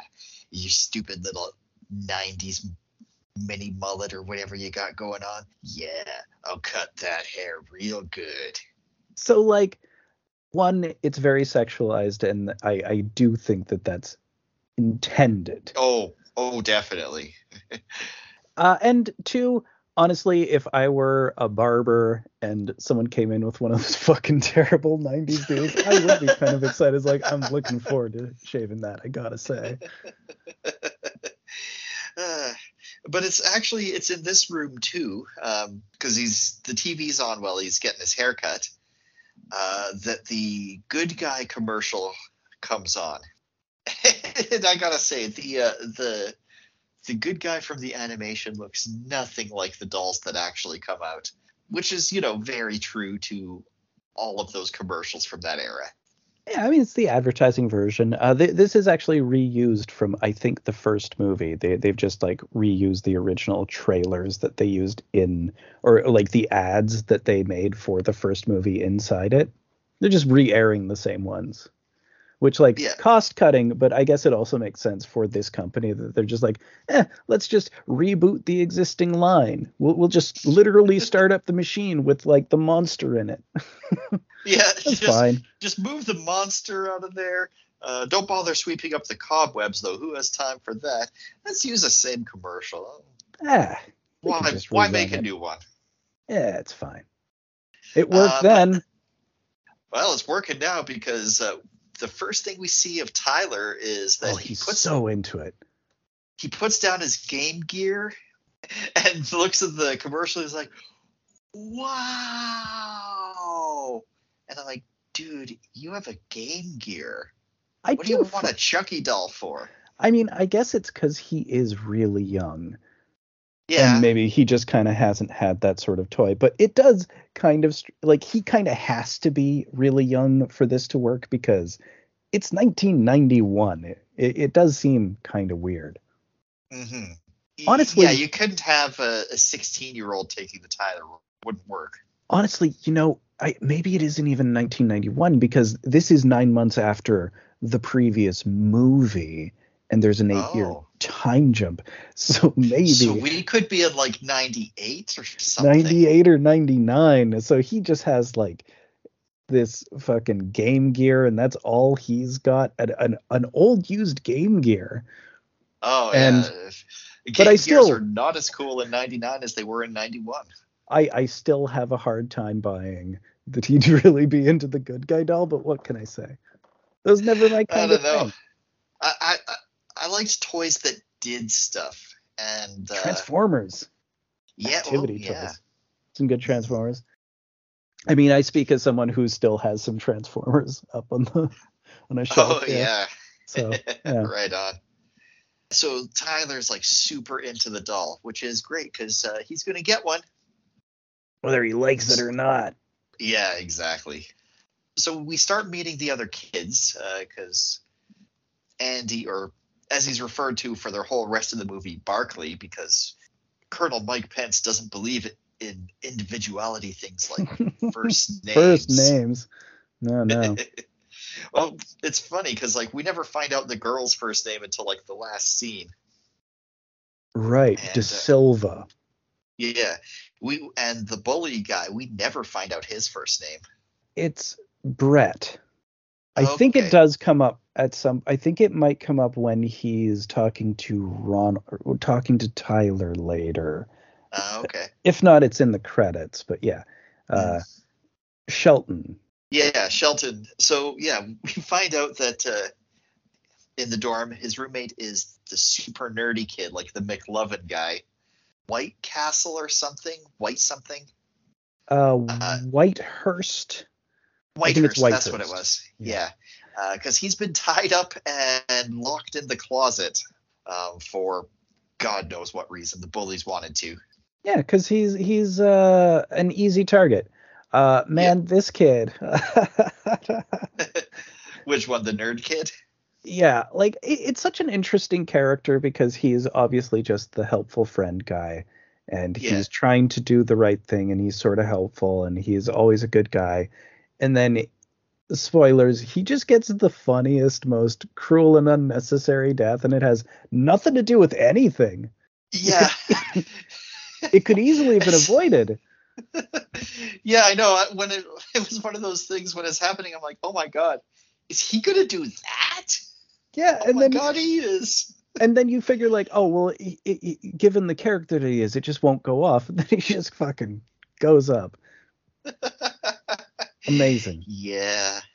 Chucky's best kill in the movie for sure. We'll we'll get to it more, but when we get there. But man, Uh, so yeah, he, we learned that Shelton is like the bully, and then at the uh, drills the next day, we find out that he's not just the bully, but he's he's like the king of school. he's literally the highest ranked cadet. Yeah, He's the cadet lieutenant colonel. yeah. So he a position that he very clearly only got so that he could bully people. or it's it's a position he got to uh, or, or that he rose to through bullying uh, through Mm. bully behavior that yes, just of like course. it, it really powered him through the ranks Yeah, yeah, because of course Cochrane's just like, oh wow, he's a bully, just like a real man. Yeah it's it's a chicken egg sort of situation uh, it, it fits with the the commandant's whole uh, vibe so Mhm. yeah one or the other He singles out Andy because Andy is like the new guy, and st- you know he does like the whole drill sergeant bullying thing that they all that they all do with the new guy. Only he's a fucking asshole about it because Andy doesn't des- like Andy doesn't even suck here. He it's just because he's the new guy. And here's where De, De Silva is like, I believe you are an asshole, sir, and I don't agree with your assessment, sir, and I'm just gonna talk shit about you and then take the punishment like it's not even a big deal, sir. I like her. yeah she's fun He's like, drop and give me 20. And she's like, drop and give you 20. What, sir? Push ups. Oh my God. You're really taking all the fun out of bullying you. And of course, she does the push ups effortlessly because she's awesome. Well, she's one of the top students, uh, so she can sass him back. Like he he really doesn't have anything on her. Mm. I don't think this gets explored, but I kind of feel like her parents must be really important because she's always saying how it's like the only thing she can't do is get herself kicked out of the academy, and she's tried. Right. And I, I figure it's like got to be like parental influence is keeping her there. Most likely. There's always someone like that in uh, any sort of military school or like uh, pr- private school sort of situation, like uh, that that one movie where Wil Wheaton gets lit up. Another one, uh, Toy Soldiers. I don't know if I've seen that actually. it's pretty fun. Uh, Wil Wheaton is the child of a mafia boss, and like he's at a private school, and it- you know it's a private school with lots of rich kids. So this terrorist group takes over the school to hold all these incredibly rich kids for ransom. Oh, so so instead of just taking Patty Hearst, they took the whole Patty Hearst's entire classroom. They they like take over the whole school, and they're they're like demanding Oh. all sorts of stuff. Uh, but like his dad is part of the mafia, so they're like really trying to treat him nice, and then things go wrong. Spoilers, but it's the whole reason to see the movie. He gets fucking lit up. Wil Wheaton blown away, and it's like concurrent with early next gen, so it's mm, sweet. Mm, in, in the I can't in the I want Wesley Crusher to shut up era. Yes, uh, and he he's got like a, a, a little uh, chain and cross earring, and oh, it's perfect. Mm, it's so good. oh my god. He gets right. blown away. So back to Tyler. Uh, oh yes, Tyler. is- yeah, now forced to be an errand boy uh, because Andy got a package from somebody, and Cochrane's like, "Eh, go deliver this to him." I wonder how Chucky was able to mail himself to Andy. Hmm. How did he get himself gift wrapped? I have I a don't know. theory. Okay. One of Chucky's powers is he just is always able to get himself into convenient spots, even when it makes no sense for him to be able to. Hmm. Like it's like an extension of the typical slasher teleportation power. I mean, he's I guess- always showing up in cupboards. I, he he seems to be really good at like shipping himself or, or getting himself to places he needs to be. I have no idea why. Yeah, no, he he has teleportation powers to get him into the situation he needs to be in to try to do the kill and usually have it blow up in his face because he can't teleport out of a bad situation. God, Toileportation. toilet. Oh my god. Of course. To- Toileportation. Uh, so so Tyler, um, I guess he like trips or falls or something because like this box is as big as he is, bigger Yeah. than he is. Yeah, like Uh, and- Chucky is the same size as him, basically. Yeah, and this box is huge for the size of the doll. So yeah, he rips accidentally rips the paper and he sees it's a good guy doll, so he's like, I'm actually going to take this and keep this to myself instead of delivering it, it to her where it's supposed to go. And he he goes and takes it to the armory and opens it up and uh, and Chucky comes alive and starts talking to him. So, like on the one hand, dishonest, not not right, but on the other hand, what does Andy do? Andy's 16. He doesn't need a good guy doll. I'm I'm kind of No. on Tyler's side. Oh yeah. Also, Andy, he he's gonna know already that Andy, like I think he was there seeing the commercial when Andy was seeing it and was not having it. So like yeah, no, he had think like he a bit of a bit of an Yeah. episode there. Yeah, so I feel like he would have a bit of an idea that Andy wouldn't even want this. I may as well just take it off his hands. Yeah, besides, who actually sent this to Andy anyway? Nobody loves him. I mean, who's he got? He's got nobody. I- I'm curious who Chucky tried to say was was the sender when he mailed it off. I'm figuring he's just having it sent by the toy company because he probably mailed himself from there. Oh, that would make sense. Maybe that's how So- he had himself gift wrapped. Is that like he left a note in, uh, like he he he had a note sent from the director's office after he killed him. uh, that could be. As Chucky's talking to Tyler, uh, we see Andy being. We see the scene at the firing range where Andy is just shit at guns. Yeah. And and De Silva, of course, has to like help him and put it, her hands on his and be like, "Here's how you shoot." And you know, because we're teenagers, we're gonna be all awkward and and you're gonna get a crush on me after this. Uh, but with her help, he is able to hit the page, not the target, but the page. So you know, progress. It's it's a start. Yeah, she, of course, has made three bullseyes. She's top of the class. She's really good at this shit. She's Yeah. completely capable at all times. So we cut back to Tyler, who's uh, he's playing. He doesn't want Chucky. He wants to play hide and seek, but Chucky wants to play hide the soul. So he's got to do like this whole dark ritual to get inside Tyler's body, and he's just having Tyler like lie down while he's doing it. Like here, lie down in the middle of the armory. I'm just going to do this right here. Look, I've got to pay the troll toll. I was thinking the exact same thing. Uh, well, I, I mean that's the obvious metaphor as well. It's like, oh, we're gonna play hide the blank. It's not expertly done, but like the the metaphor is quite obvious. Mm.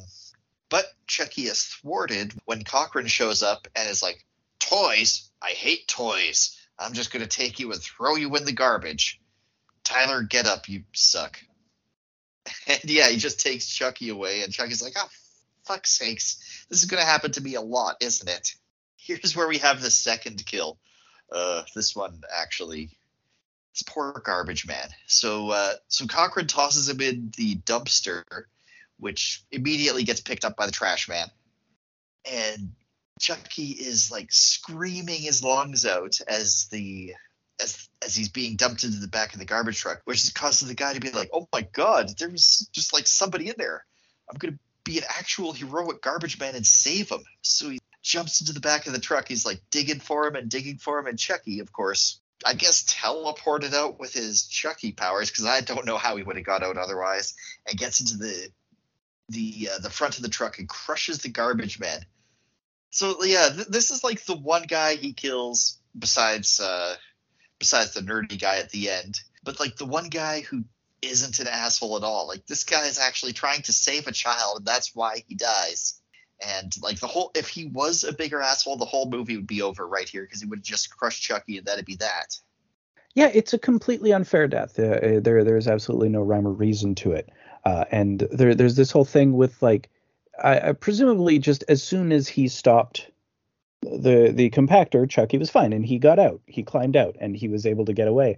But just the fact that he decided to wait around and then continue to call that's the thing is that the driver didn't like climb into the back and was looking for him already. He continued to lure him into the mm-hmm. compactor and then set it off. Like even though this guy saved him. Yeah, well, Chucky's an asshole. I mean, he just has like incredibly I mean, poor impulse control. Oh yeah, he's like, "Hey man, I could kill a guy right now. I have the option to kill a guy or the option to not kill a guy. Well, what am I gonna pick?"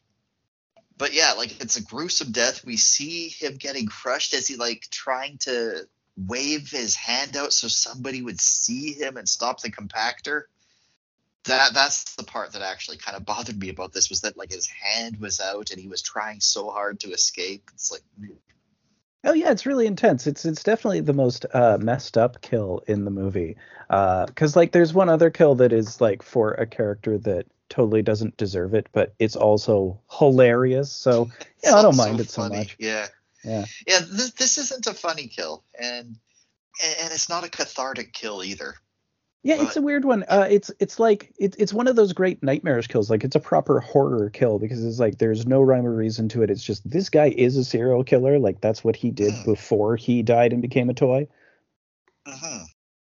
Yeah, so after this, uh, Chucky manages to get into Andy's dorm room and is hiding under the bed. He appears to hamstring uh, Andy, but apparently Andy it it doesn't take. Well, he uh, probably doesn't really have the strength as a doll to give him a proper fucking tendon cut. He's just gonna give him a little bit of a cut on the back of his fucking ankle.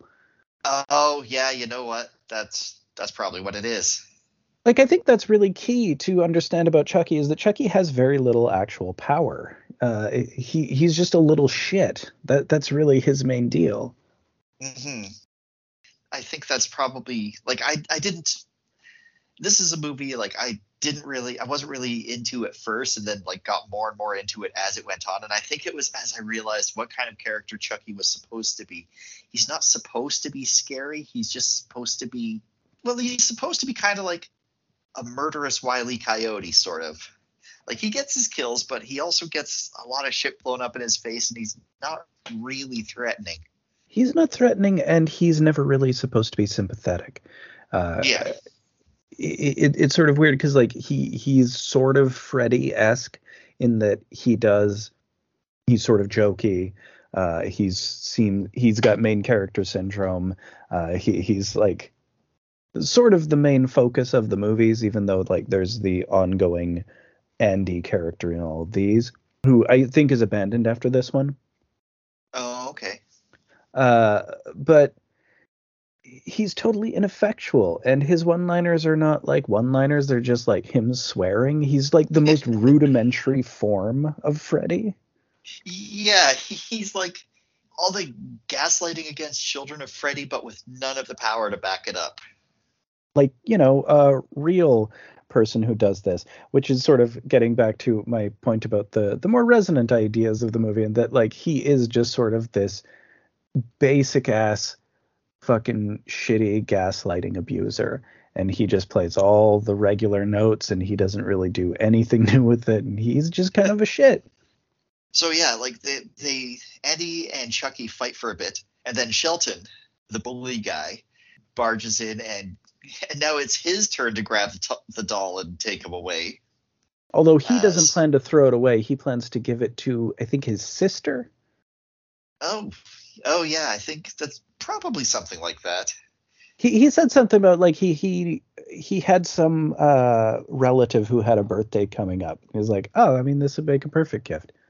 And after all, the the commandant says that we're not allowed to have anything remotely fun or happy, so get rid of the happy thing and make my sister happy. Two birds with one stone. Three birds because I get to bully uh, Andy some more by taking his shit.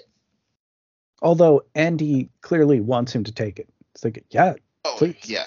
take it. Take it away. Destroy it, please." Well, that night Andy sneaks into Shelton's room with a little pocket knife to look for Chucky, but what he sees is uh, a conspicuously missing knife from Shelton's knife board on the wall. Like it's the whole thing with the like the faded uh, knife-shaped silhouette where it's supposed to be hmm Like like the chainsaw uh, outline in uh, from Evil the Dead. Evil Dead. Yeah. Yeah. And we have Chucky, like while he's seeing this, Chucky sneaks sneaks up on uh, Andy, which causes him to fall into Shelton on the bed and wake him up. So now they all got to do punishment drills until 1 a.m. outside. And I guess Chucky manages to get away because now he's going after Tyler. I love this part of the movie because he's trying to stalk Tyler, uh, but Tyler's left a note for him that says, Tag, you're it. And Ty- Tyler's kind of stalking him too. So he's like, oh my God, I can't believe I got to deal with this shit. Right, because Tyler also has a knife, but it's like a toy knife, like a plastic one. Yeah. Yeah. And it's right around here where I like I finally caught on to it. It's like, oh, okay, so Chucky's whole thing is he wants to kill all these people and he wants to do all the shit to get into a body, but life just fucking wants to torture him in like all these little petty ways, and it's kind of fun. Well, like uh, the weird thing with Chucky is in in the first one there was sort of a deadline. He needed to get out of the body at a certain point, or he, you know he would become the doll. Uh, and Okay. he specifically had to meet up with Andy because Andy was the first person that he revealed who he was to, because he Oh, just okay. happened to be the kid who got the toy. Right. Uh, I don't really understand why in this one he's able to choose another boy or anything like that. I think it's just more of a thematic thing or just a pragmatic thing. Like, well, we gotta have it continue.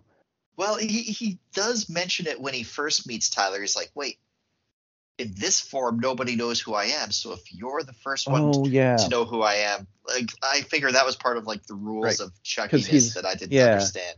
So he's reborn. So now that Tyler is the first one he saw or revealed himself to, uh, as in his new form, I guess. Yeah. Oh, I, I guess that the CEO doesn't count. No. Well, he didn't reveal himself to the CEO. He didn't like say who he was. I guess. I mean, he he revealed himself in that he showed up as a fucking killer doll and murdered him. Well, yeah, you know, if he kills the C or if he does if he takes the CEO's body, he's going to be in like a 90-year-old Oh, dude's yeah, body. I he's mean- just going to have to get another one right away.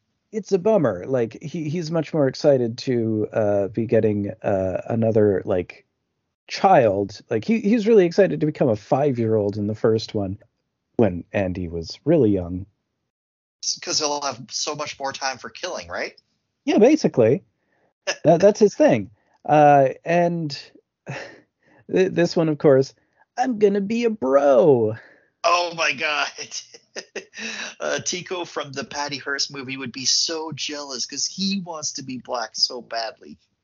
this would be like the dream if he was able to like transition himself into a killer doll and then become a black kid and actually grow up black in poverty maybe in like a military school like a really oppressive establishment this is like Oh, he Teko would wet love that shit.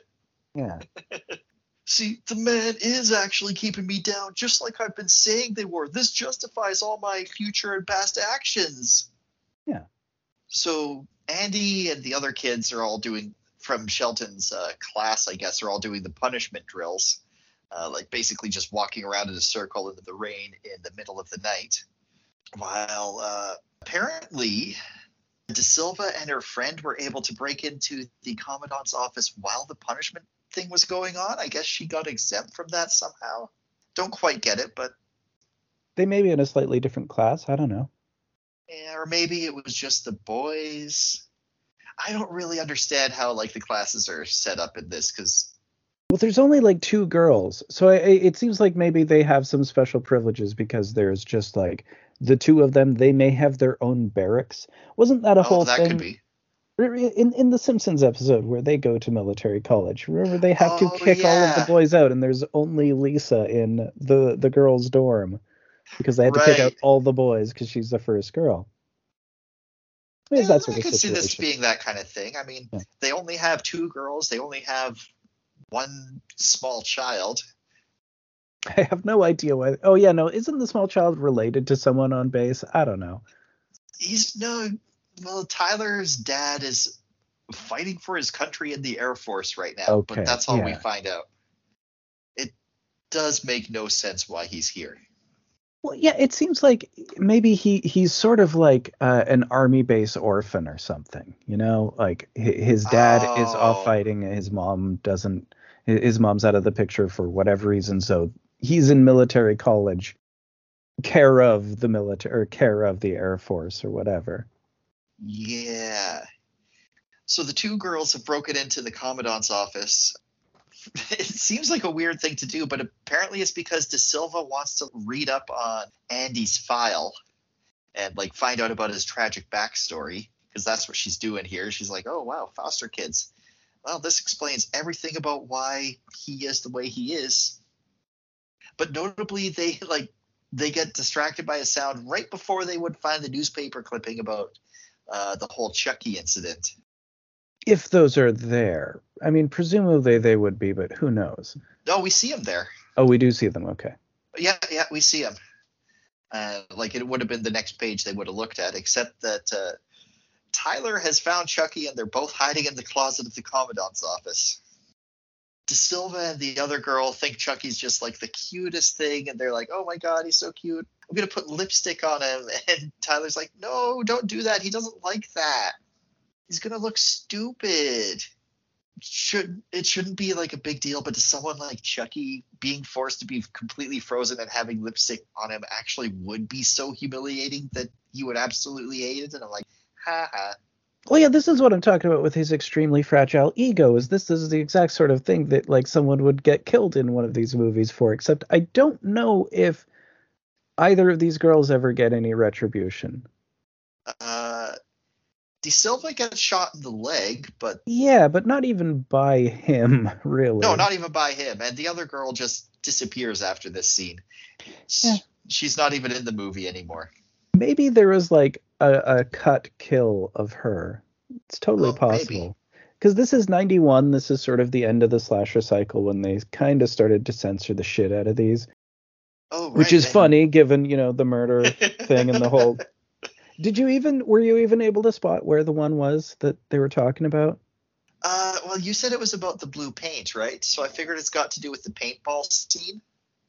Uh, maybe like the the only thing that i could find in terms of what sequence in the movie it was supposed to be like is that they mentioned that it was a scene where uh, one of chucky's victims is splashed with blue paint The only well, no, his victims never get splashed with blue paint. Uh, he's the one who gets splashed with blue paint at one point.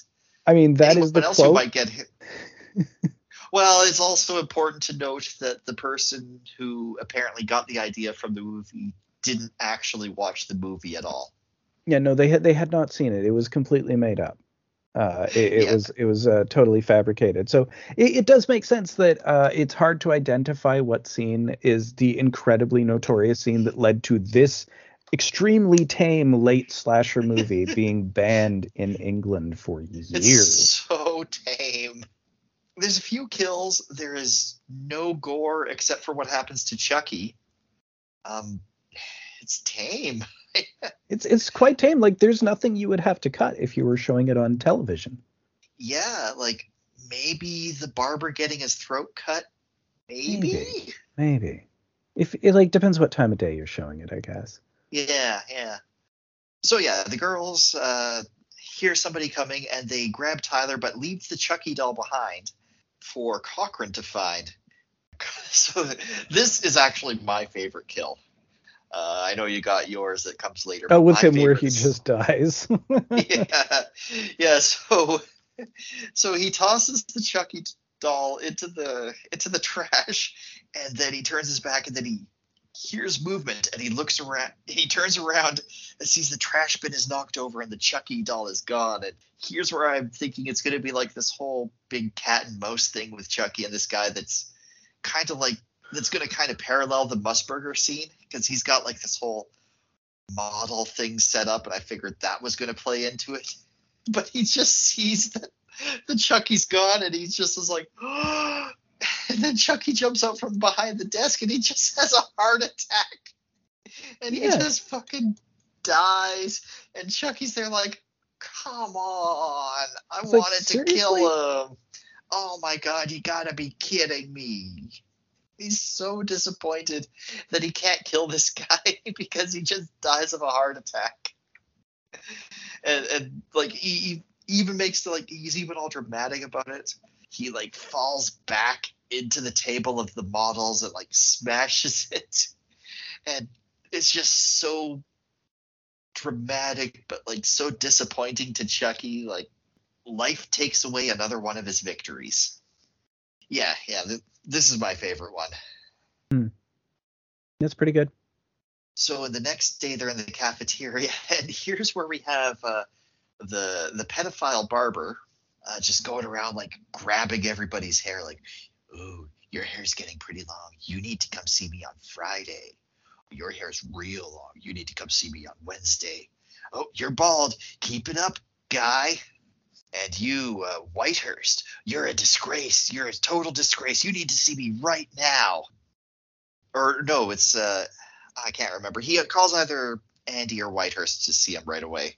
It's Whitehurst. It, okay, it is. But before Whitehurst gets there, Chucky kills him. Uh, he he goes after he he gets him with the straight razor. I don't think there's a whole lot of lead up to it because uh, it, it cuts really. back to his his place and Chucky gets there and kills him off before Whitehurst yeah, gets there. that's right. Yeah, and then Chucky's Whitehurst in the cupboard, even though there's no reason for him to be in this one cupboard. The the pedophile's like wants to give him a haircut. He sits Chucky onto the chair and he's like, "I'm gonna cut your hair." It's weird. It's um, weird. I, I don't get what it what his deal is. Yeah, uh, but yeah, he, he gets killed with a straight razor. The, the only really important thing about this is that Whitehurst sees the aftermath while Chucky's laughing maniacally. Yeah, he he happens in like right as Chucky kills him, and so he's like, "Oh shit, uh, Andy was right all along." Yeah, yeah, because Andy had told him about the thing, and he's like, "I'm just going to ignore what you said." It's like, "I'm sorry, that sounds crazy. What what can I do?" Uh, everybody already hates me. I'm already bullied to shit. And yeah, Andy, uh, realizing that he completely failed to warn Whitehurst, instead decides to warn Tyler because he realizes correctly that Tyler's like the perfect victim for Chucky. And he's like, listen, that doll is bad news. It's a murder doll and all that shit. And Tyler's like, yo, you're just jealous because doll loves me more than he loves you now. Well, he it's like he told me you'd say that. You know, yeah. he he's been groomed. Oh, he totally has. Like Tyler is on, like he knows that ta- Chucky's a magic talking doll, and he's on Team Talking Doll right now. Oh yeah, I mean Talking uh, Doll all the way. It, it, he yeah. do, he does not see the danger yet. No, not at all. Because of course Chucky's all like, he's as best him. he can is he's doing his good guy act when it's just them. I mean, to extent. I mean, but yeah, yeah. He, he's just grooming him. That that is the whole yeah. thing. He he is being groomed. Oh, totally. So Andy's just like, okay, well, fine, but here, just take this anyway, and he gives him his pocket knife. So it's war games. Yes, now it's time for war games that they're going to hold in honor of Cochrane, who had his heart attack. They're even like, well, not only would he want us to go on, I think he would order us to go on. So we're going to do our war games, which is basically extreme paintball. Yeah, honestly, I don't think they're wrong. Uh, oh he no, probably, that, he he would have. That's he true. definitely would want them to. Uh, so yeah, Chucky, of course, replaces the paint balls with live ammunition. with live ammo, which I didn't know This this you does, could this does not make any sense uh, it, on multiple levels. like like paintball guns are a different mechanism altogether. But in this, the paint ammo looks just like real bullets, but like with like it looks like just like a red lipstick tip at the end. yeah, So are they're these just- paint paint bullets Are supposedly. these just blanks with like with paint? I think that's maybe supposed to be. That's like totally not how paintball works. Obviously, It's not how paintball works. And like when when they're shooting the guns as demonstration, they work like real paintball guns. So this shouldn't work. But it's because they are they are real paintball guns because this is stupid and and there's like a further layer of stupidity to it is just the idea that if they had as a military college one of the main things would be gun safety and knowing what Oh, is in your gun and checking what you, like bullets are put in how would it be possible that they all have all of their bullets preloaded for them like oh, waiting Oh, in like a place that's completely absurd on every No, level is You like- load your own damn gun. like I'm willing to accept talking doll. This is the most absurd element of the entire movie to me. Doesn't does not work.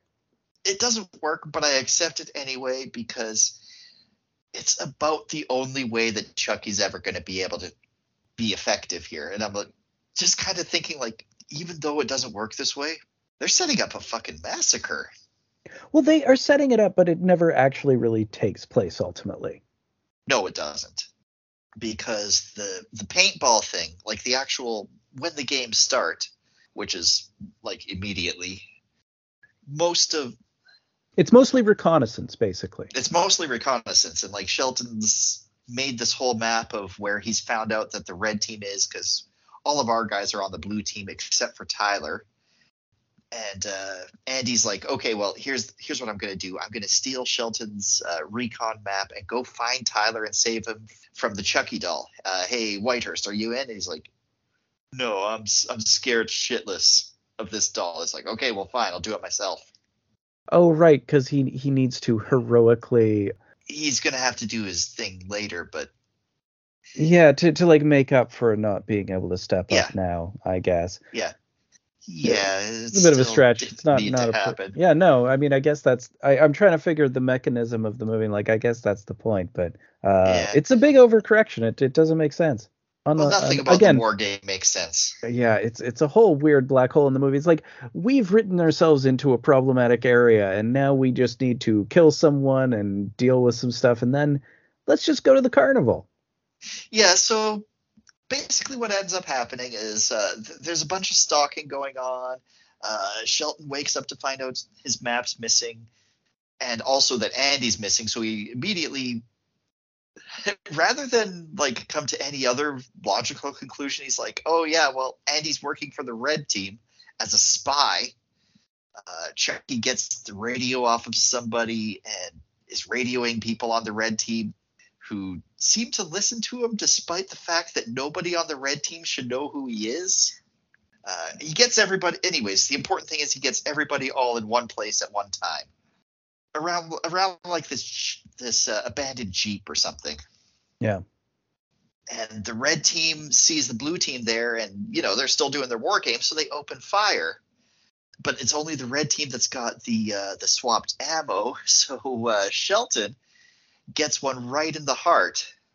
And I think uh, De Silva gets one in the leg before the red team finally is like, "Oh shit, we're firing live ammo. Uh, uh, we are in huge trouble. Let's stop this immediately." Uh, but Chucky's got a hand grenade, so he drops the hand grenade or throws it or something. And He here's where, uh, yeah, he tosses it, and here's where Whiter steps up. This is such a weird sequence because he has so much time. Like he sees it, we see it land, he's looking at it, we see him look back and forth. There's like a good long several beats where like he could have grabbed it and thrown it. I honestly thought he was going to heroically go and kick it out of the way. I didn't think he he he fucking throws his body at human shields uh, bomb squad things it uh, and gets himself completely blown up. Well, that's the thing is that he gets fucking blown up. You know, in in every other version of this, he would, you know, it, it wouldn't go off or something would save him because you know he's just the the friend character is generally, Yeah. uh, you know, not he's done no wrong in the movie, and yeah, he Yeah. just gets fucking lit up. He gets so blown up by a fucking grenade. Best part of the movie. It's pretty good, actually. Like, I, I didn't see it coming because I, I really thought he was just going to go and pick it up and throw it, but no, he, he gets blown up. I guess it's time to go to the fair now that uh, now that that's all done. Because uh, Chucky's made off with Tyler to the fair. Yeah, yeah. Chucky's taken Tyler to the fair. This whole and we can just put this whole war game scene behind us because nothing here made sense. Uh, the fair doesn't make sense either, but I don't care because it's entertaining as shit. It especially does not make sense that it is right next to a firing range, military academy whole thing, like where they're going to be playing war games with any sort of ammo. Like if they have guns that could fire live ammunition, how do they have a carnival next to it? I know, and it's like it's right next to it too. Like it's it's within walking distance of of the grounds It's where right they're there. camping and doing their freaking war games. But again, I don't care because they get to go into this awesome haunted house. I love a good dark ride, especially like uh, a really amped up movie version of one. Um, Chucky, of course, has to kill the uh, helpful security guard first, uh, but then they go into the haunted house. It looks like just like some crappy haunted house thing from the outside, but from the inside, it's like Universal Studios rides and shit. It's it's crazy how huge this place is. Well, because how, this like- is the big set piece of the movie, so they made like, you know, a proper fucking thrill ride. Yeah, and it's it looks awesome, honestly. Like there's this giant Grim Reaper swinging scythes around. There's a big mountain of skulls. All these like tombstones with skeletons coming up, and I mean it's clearly made to be like a climax scene from a movie, but it's so cool. I don't care. I love it. Yeah, no, it's a rad skull coaster. I'm into it. hmm So it, Um, it's it's actually here where De Silva gets shot. Chucky Yeah, right, is the one doesn't- who shoots her. Oh right, because she's got the like the little mini sidearm from the security guard's drawer, whereas De Silva took the sidearm out of the security guard's holster, which is a much bigger and better gun. But yeah, she gets shot by Chucky, so Andy has to try and save the day with his Chekhov's bad gunmanship skills. But he had the lesson, so maybe maybe he'll get better. And he does. He shoots Chucky he to does. bits. He shoots. He shoot. He blows Chucky's arm off first. Oh, Chucky gets his face swiped by the Grim Reaper scythe, which is like, why is this thing even sharp? Because that'll be the hilarious thing to hurt Chucky. That's why. I Don't think about it too hard. And like, so Chucky's got like Terminator face going on. So Chucky's doing the ritual at the top of Skull Mountain, and uh, Andy shoots off his arm and then shoots him in the chest uh, and then climbs up to go save Tyler, who's like dangling off of the fan. But then Chucky gets up onto Andy's back. This uh, really extremely dangerous looking fan that it doesn't seem possible would be in the middle of a ride that like guests would be going through. Like it, it really looks insanely dangerous. Oh yeah, no this this thing was obviously designed to be an awesome set piece for a movie and not a functional ride of any description. But yeah, like this is a person mulching fan. Or a doll munching fan. Oh, like, it could mulch a doll. Uh, it's so yeah. definitely gonna mulch a doll. it's definitely gonna mulch a doll. So like they do this whole dramatic thing where like he's trying to save Tyler and Tyler reaches up to give Andy the the pocket knife that he gave him before. So Andy grabs the knife and then slices off Chucky's one remaining hand and tosses him into the fan, which explodes. And that's about it. He he explodes. He gets gibbed. There's like chunks of gory doll flesh everywhere, but it's also kind of badly CGI'd. yeah, it, it's right at that point. You know, it's 91, just before uh, T2, or the same year as T2, just a couple years before Jurassic Park. It's like it's starting to creep in. hmm But uh, this ain't no Terminator 2. No. He gets blown up by the fan. Andy gets the girl. Tyler is safe. Most of the faculty of the academy is dead, but eh, whatever. Yeah, pretty much only Academy. Like we, we really only uh, had him killing off old dudes, which is kind of surprising. You know, he, yeah, not even though you know he's sort of a child predator character ultimately, but he, he kind of doesn't actually go after kids uh, in in any of these somehow. Yeah, no, he mostly just kills off people who mostly are assholes. Not exclusively assholes, but he seems to prefer asshole targets. Yeah, Or maybe they're the ones who get the most in his way and therefore have to die because of their assholeness. It's Uh, hard to say. It's it's really more a characteristic of this one. It's it's not so much in the other ones. It's really just anyone who uh, inconveniences him in any way. Uh, in in the previous ones, I have no idea what it's like going forward because they the the next one isn't for like I think actually eight years is, is when Oh, the next one comes out. Uh, and I have not seen Bride of Chucky or any of the subsequent films. Hmm. Yeah, um, I don't know. I, I, I like parts of this movie. I dislike other parts of it.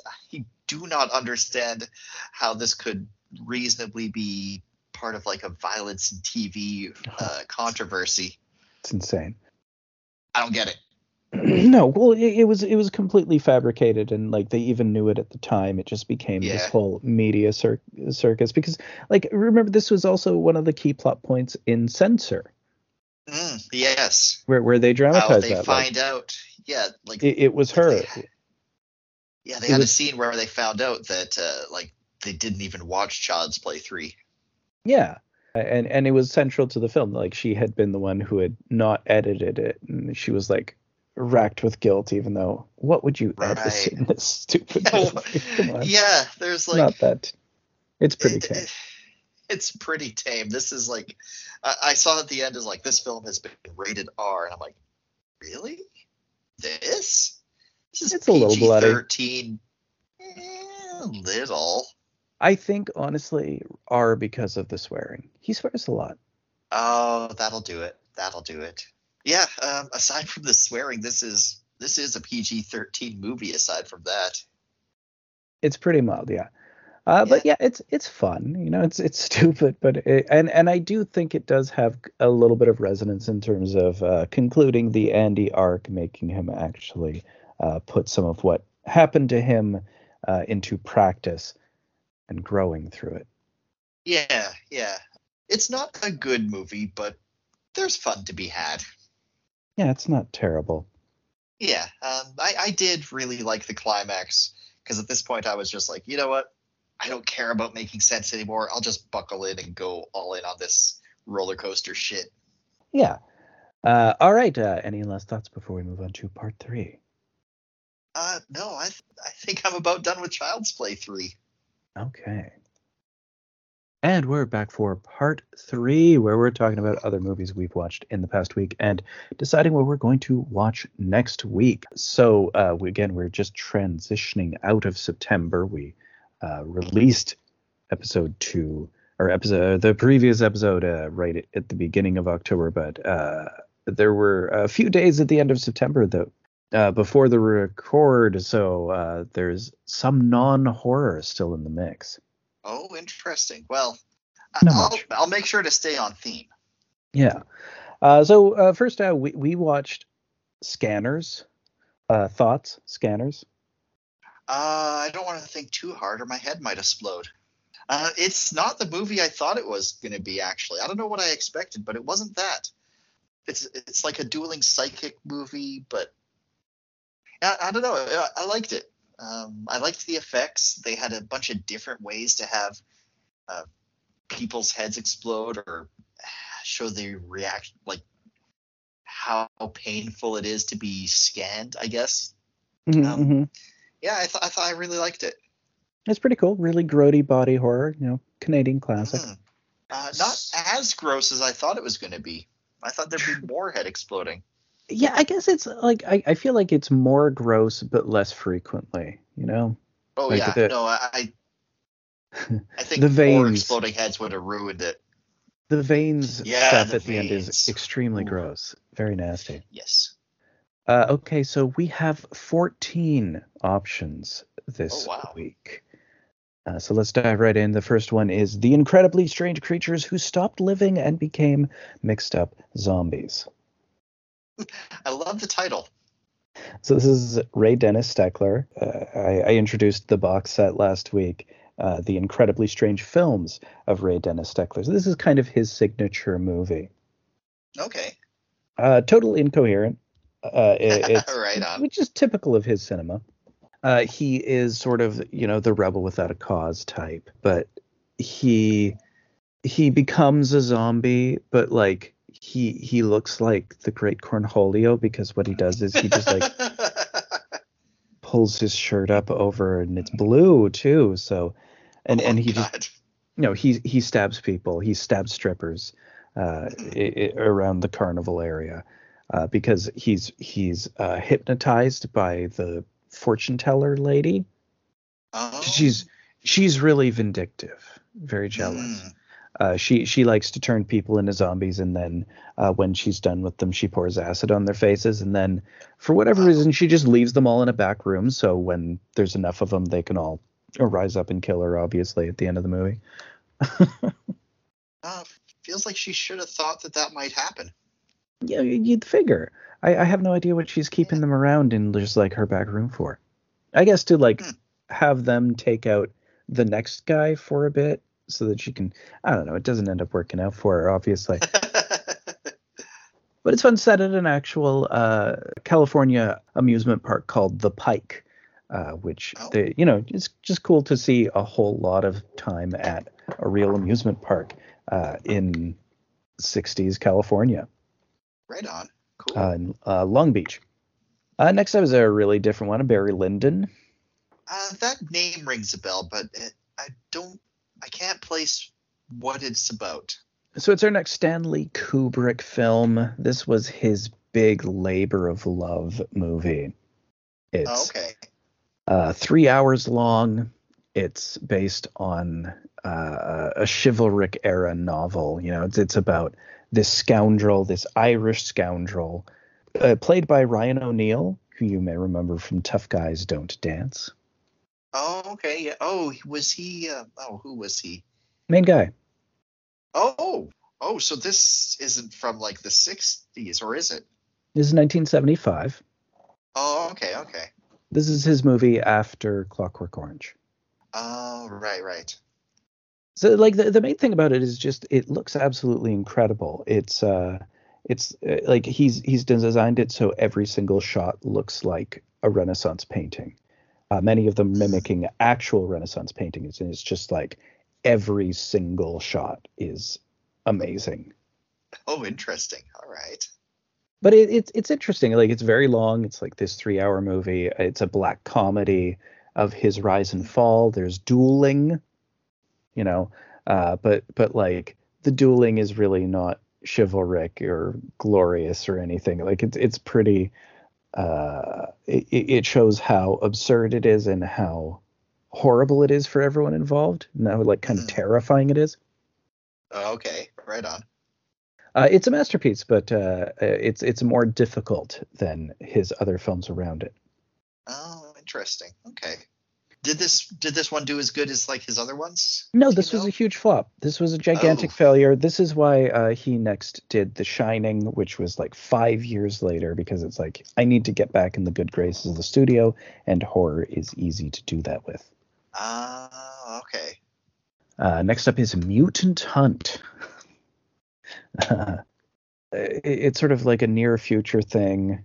It's really lo-fi, uh, and there's like these mutants, or the, or sorry, cyborgs, th- who have mutated because people have been Wait, giving what? yeah people have been giving psychedelic drugs to these cyborgs, and for whatever reason, the drugs make them mutate, and then the mutation makes them go kill crazy. Of course. okay, sure. Why not? it's really lo-fi, like really cheap, really bad effects wise, but like kind of the sweet spot of just bad enough. uh, okay. Lots of cyborgs being just like dismembered into bloody bits, which is kind of fun. Okay. Cool. Uh, and and one of them is can like stretch his arm really far. I don't know. It's a fun effect that they do a few times. right on. Next up is Moonraker, our our last James Bond in space. yeah our, our last off model one before we started October. I love it. it's it's crap, but I really like it. It's Oh, it's The better- probably. I agree. It's like my favorite bad Bond. uh, for me it was like the definitive movie that made me understand the concept of self-parody like when I originally saw it. I watched it and was like, Oh. "Oh, this is a James Bond movie that is a joke about the James Bond movies." Weird. Oh, you know, I've never watched it through that lens before. Uh, I haven't seen it in a good long time. Oh, it just 100% is that. Like it's so self-aware. Hmm. It, it- like Right it's on. just a remake of the previous Bond movie. It's just it replace with replace underwater with space. Like it, it- it's just a dumber version of the previous movie, and better. Oh yeah. Uh, I Well. Jaws gets a redemption arc. Yeah. Uh, so Killer Party, which is April Fool's Day set Canadian horror movie, uh, sorority row slasher. Okay. where uh, it, it starts with all of these great little reversals where like the first thing it's uh, this preacher talking to a married couple and then a whole bunch of zombies show up and it seems like it's going to be a zombie type movie and that sort of fits with the poster where there's a guy with a skeleton and uh, but then it's people watching at a drive-in and then one of the people leaves to go get a snack and then the drive-in's empty and she comes back to the car and her boyfriend's gone and then there's a monster and then it's a music video. So we're like you know a good five minutes into the movie at this point like okay where, where are we going with this? Oh, and we still aren't on the layer of reality that the movie's on yet. of course. And then finally yeah we, we get out to that when it pulls out of the music video that someone's watching very intensely uh, and it seems like it's very important or she recognizes something but then uh, no. No. no. Yeah so like it's it's weird because it, she so she's uh going to this new sorority house uh and uh, or, or she's a pledge for the sorority house. So it's all this hazing bullshit that they Oh, need to go through. Yeah. Uh, and for some reason, they're doing all of their big parties in the haunted sorority house where someone did this guillotine trick years ago that went terribly wrong and ended up with someone getting uh, horribly beheaded in a hazing accident. Oh. Uh, So, like like this actually happened, or is it like part of the is the story of the guillotine beheading part of the hazing? I think this actually happened, and so like the they're like they they have to watch a film strip about hazing. okay. I, I don't know. It, it's really fun. Like it just keeps keeps you guessing. There's a lot of reversals. There's one girl who's really tech savvy and she's geeky, uh, and she has her own guillotine trick that she hoaxes people with, and then she's supposed to do it again for the big party. But it's like, what if something goes wrong Yeah. for the real Okay. April Fool's party? Of course, yeah. Right. The Yeah. killer party. Mm, the killer interesting. Yeah. Right on. Uh, next up is Mardi Gras Massacre. You've never seen Blood Feast, right? Herschell Gordon Lewis's Blood Feast. I don't know if I have or not. The name sounds familiar, but it's also like such a you'd you'd probably know. it's such a horror name. yeah, I I mean it's it's the original gore movie. This guy uh, who's creating the Egyptian feast, and he has to just keep sacrificing women, and it, it's extremely gory every time. This is just a no, remake of that. Oh, okay. Uh, I like not officially, but it's essentially just that, except it's New Orleans, Right. uh, and there's just constant disco music. sure, why not? like every time he like picks up the knife, like dun dun dun dun dun dun dun dun. It's like, oh shit, we're gonna start getting going. Yeah, it's weird. Very seamy, very grimy. Hmm, right on. Next is Shivers. This is another Cronenberg. Oh, okay. Uh, this is, I, I guess, his his first actual feature film. Uh, so also known as They Came from Within, uh, and it's really squicky in its body horror. So it's this Montreal high rise, and it's on an island, and it's gated, so it's really exclusive, and it's kind of a swinger community, a little bit. Okay. So it's you know it's 1975. It's like kind of right in that dead zone between free love and AIDS, where it's like Mm. eh, maybe this isn't great, and they're starting to reflect on it a little bit. Mhm. So Okay. Uh, the the thing is, there's these mind controlling parasites, and they're uh, sexually transmitted, Oh, okay. Oh boy. All right.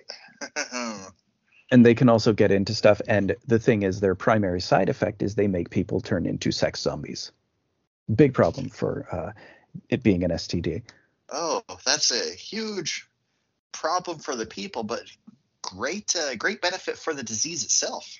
Yeah, so it's uh it's it's very grim, but it's also like really satirical. Obviously, you know, you're looking at the free love thing in the swinging '70s, but you know, where it's it's it's almost like prefiguring AIDS, kind of looking at the the panics to come. Right. Right. Yeah, it's okay. it's it's awesome. A really good movie. cool. Uh, next up is Oasis of the Zombies. so one of my favorite Jess Franco's, but uh, not most people's favorite.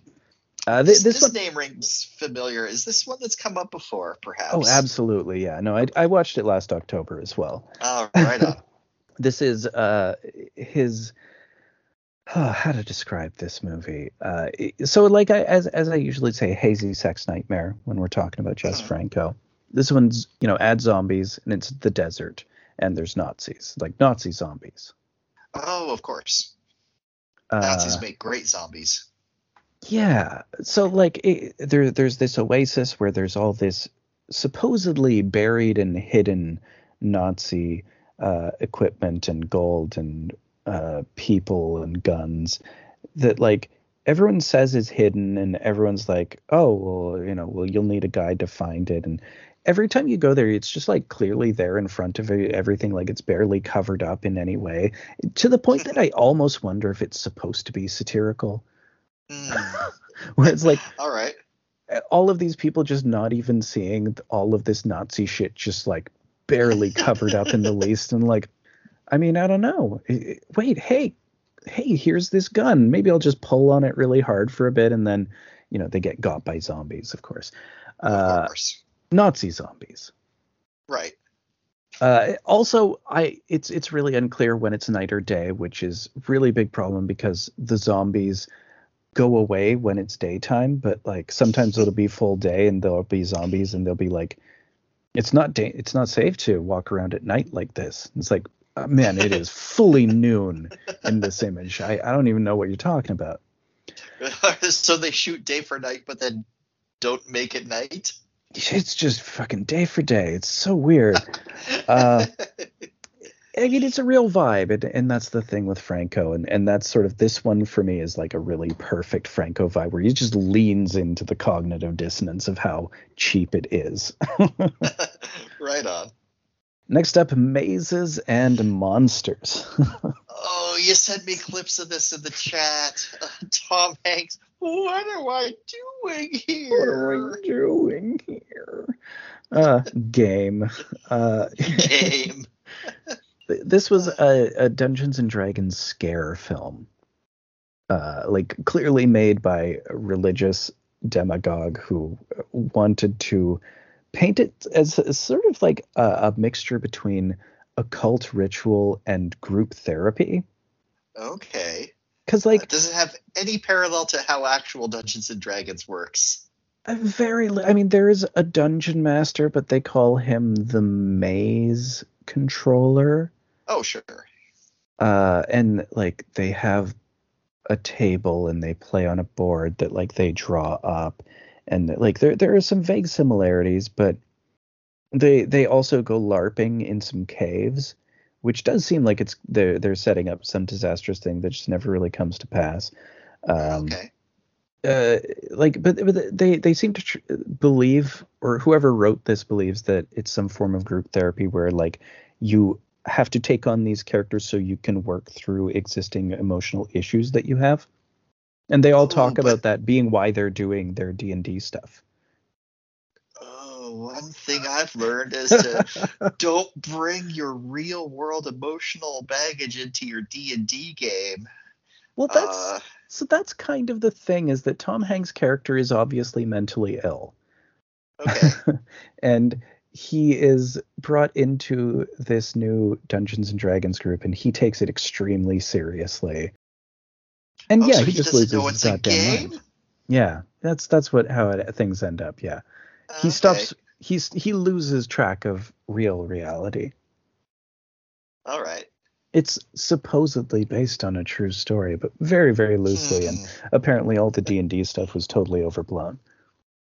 Oh, I'm, I'm sure. I mean, none of these are ever written by anyone who's played D and D. Of course not. Uh, next up is Hard Rock Nightmare. You'll you'll notice a theme of like the the four or five of these movies that I watched Monday night. It was Monday night garbage night. All right. Uh, th- this is the sort of movie that I would describe as kind of like Scooby Doo with gore, Just- Mm. Z minus grade. It, this is directed by Dominick Brascia, who was one of the dead meats in one of the in the most hated Friday the Thirteenth movie. Oh wow. Okay. I, I think this has been covered on Red Letter Media, and it's kind of a favorite for some really goofy shit with that. So there's this kid who his grandpa is just mercilessly teasing him that like I'm a vampire, Okay. Yeah. and so we cut to the kid staking the grandpa and the grandmother screaming in terror. Oh my God. Uh, All right. And then you know we cut to the kid as a teenager, and he's started a heavy metal band. Uh, and and they're Not going heavy back. metal. they're going back to the scene of the crime, uh, which he's inherited from his grandmother. now, Okay. uh, so his band are gonna go and like do rehearsals and shit there, Hmm. uh, and they're attacked by a werewolf. Oh, so monsters are real in this world, and the grandpa just wasn't one. No, it it turns out to be someone in a werewolf suit. Oh, Okay. Like I said, Scooby Doo, but with gore. Hmm. It's another relative who wants the inheritance, I guess. I don't know. It's very stupid. All right. my my favorite part is definitely uh there there's this one guy he gets his head swiped off which I, I don't buy could have happened based on uh, the explanation later, but it doesn't matter. He gets his head swiped off by the werewolf, uh, and you know his his dead body is there, and like her his dead torso, and everybody runs up and is like, "Oh my god, he's dead!" And someone says, "Who is it?" And the guy, same guy who says he's dead, and like, I don't know, his head's missing. It was pretty good. All right. Next up is Slash Dance. Oh boy. It's a it's a shot on video one, a shot on video slasher movie. Okay. Uh, I Uh, just see two very scantily clad ladies, one with a gun, and oh, a s like a spooky guy with a knife behind them. But you have to really be looking to see him in the in the poster. He's one of the three creepy red herring brothers who own the the theater where they're I don't know they're they they seem to be putting on a dancing review supposedly. Okay. but like it's Los Angeles. They they're obviously not doing Broadway. Uh, it's really chintzy and it's a small place. I have no idea what sort of production they're doing. The thing is, people keep getting slashed in uh, auditions around this area, so they're trying to figure out what's going on with that. Yeah, it's weird. Just like cheap Casio presets. Occasionally, people get slashed. It's garbage. oh, it's Nothing not good. happens. It is just it's it's beyond bad to the point like it's mind numbing slush like I, I can't even really put together things that happen in it just like low quality video like it it puts you into a, a sleepy haze oh no. Uh, so maybe we should pick this one for our second pick. Uh, next up is Hollywood's New Blood, which is sort of a double feature with this. It's the same director. It's another shot on video one. I watched these back to back. They're both kind of hazy in my head. this one has right. a bit more of a hook to it, though. So okay. it's these actors who go on an acting retreat, these young actors, teens, basically. and for some reason, they're holding this on the site of a, a famous historical pyrotechnics accident where they blew up a house and killed an entire family. Oh, all right. This rural, th- these evil rural backwoods clan who come back as zombies in this movie, of course. Yeah. But like the lowest of fies. right, right. For some reason, at the, the end of the movie, there's like a seven minute music video where they just replay most of the scenes from the movie. Audacious. Uh, oh boy. It, it, was bad, but it was kind of more fun than Slash Dance because it was sillier. All right. Next up is Blades. Actually, yeah. So is this the one that's like Jaws, but it's a lawnmower? Yeah, it's kind of a scene for scene remake of Jaws, except it's on a golf course and there's a lawnmower instead of a shark. Like most of the characters have analogs, most of the scenes have exact things. Like they call back specific shots and dialogue and just weird moments. Like it's clearly a like deep fandom of Jaws. Uh, yeah, Scratch. so it's yeah. I'm the only one what knows about this here lawnmower. You know who I am. You know what I do. I fix lawnmowers. I'm gonna fix this one real good. Well, like this guy, he's he's a suspect initially because they think it's a lawnmower maniac first, right. obviously. So like you, you have to do various adaptations for it being a lawnmower oh, instead of a shark. Uh, yeah, and you know, in, instead of being uh, the Fourth of July, uh, whatever, it's uh, the Nevada Bob's Pro Am Invitational. you can't shut that down. No, not the Nevada Bob Pro Am Invitational. That's great. And last up is Raw Nerve. Uh, oh. This one's this is another super low budget one, but a little bit. It's it's mid. It's it's in between. Like it has actual actors in it. Okay. uh, you got Jan Michael Vincent of like uh, Blue Thunder fame. Uh, and Glenn Ford, the final film role of uh, famous Hollywood actor Glenn Ford. He's a they're both cops. the the budget is so bad. There's a part where someone hits a phone with a hammer and like they're you know they're supposed to be like stopping the lady from dialing the phone because he's the slasher yeah but like if you if you look it's clearly a phone made of cardboard because they couldn't afford to break a real phone oh that's funny oh man all right so like it's it's about a race car driver who's having these visions of a slasher. Like he sees through the eyes of the the shotgun wielding maniac who's just like running around town blowing people away. Okay. But of course, it's extremely low budget, so it sort of plays like a weird soap opera most of the time because it's so cheap, right? Okay. Uh, but those are our 14 picks. Uh, what do you figure? Ooh. Um, I don't know. I'm I'm actually, you know, I'm leaning towards the uh, the Cronenberg one, Shivers. Shivers is, I mean, it's definitely the best movie of the bunch here, other than that's, Lyndon, of course. yeah, that's kind of what I'm thinking. Uh, yeah. Th- that's my main reason for picking it. All these other ones, uh, I'm sure they have redeeming value, but they hmm. none of them really seems necessarily like my kind of thing. I think you'd really like Blades, and we'll totally have to watch that sometime. And probably Killer Party and of course, Lyndon okay. is is a blast, but not on theme. Yeah, I know. Yeah, let's let's do Shivers then. Um, All right. Yeah, Shivers. But rules. we will have to check out Blades at some oh, point. Yeah, for sure. Uh, so, uh, in the spooky stacks, not a lot of major changes. Uh, nothing much newly risen. Obviously, I added Scanners 2. So uh, you can pick any of the Scanners movies if you wanted to cover any of those. All right. Uh, notably, the last thing on here, Banned, is a Roberta Findlay movie. someone who kind of doesn't like any of her own movies and kind of doesn't appreciate people who like her movies because uh, she feels that they're all garbage, uh, and probably they are. This one is uh, never before released, is from the late '80s, and it's about a smooth jazz guitarist who becomes possessed by the uh, evil spirit of a murdered punk rocker. Okay, cool. Uh, just a funny premise. It's probably awful. right on. You know, I was I noticed on here, and it's something that I've been thinking about that I haven't seen in an awfully long time. Mm. But what's in the box, man? What's in the box? Seven. Uh, I, I kind of I I want to do se- seven N. So seven N. Uh, seven N. It's a great movie. The Uh, second movie named Seven that we'll be that we'll be covering. Oh yeah, that's right. We did the '79 Seven by Andy Sidaris. Uh, all A right, yeah, completely yeah. different movie from this. Yeah. Very different.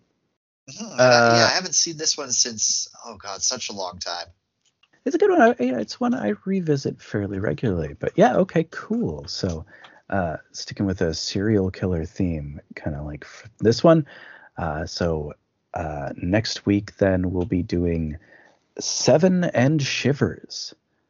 Uh, Excellent. Sounds like we got an S theme. I did not do that on purpose. Uh, so, uh, any last thoughts before we uh, close for this week? Uh, sorry, I coughed the shit. Uh, Oh, had- no. had cough there. Um, oh. you all right? we go. Yep, that's. I think it's got. That's Cool, better. cool, cool. Um, yeah, I can't wait to find out what's in the box. Uh, yeah. Uh, I mean, you've seen it, and it's. Uh, I, I know you- what's you- in the box. Yes. It's goop. Um, oh my god.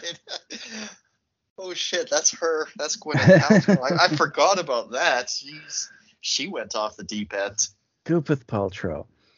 So uh, yeah, next week, uh, Seven and Shivers. Uh, thanks everyone so much for listening. Uh, uh, and as always, Game. Game.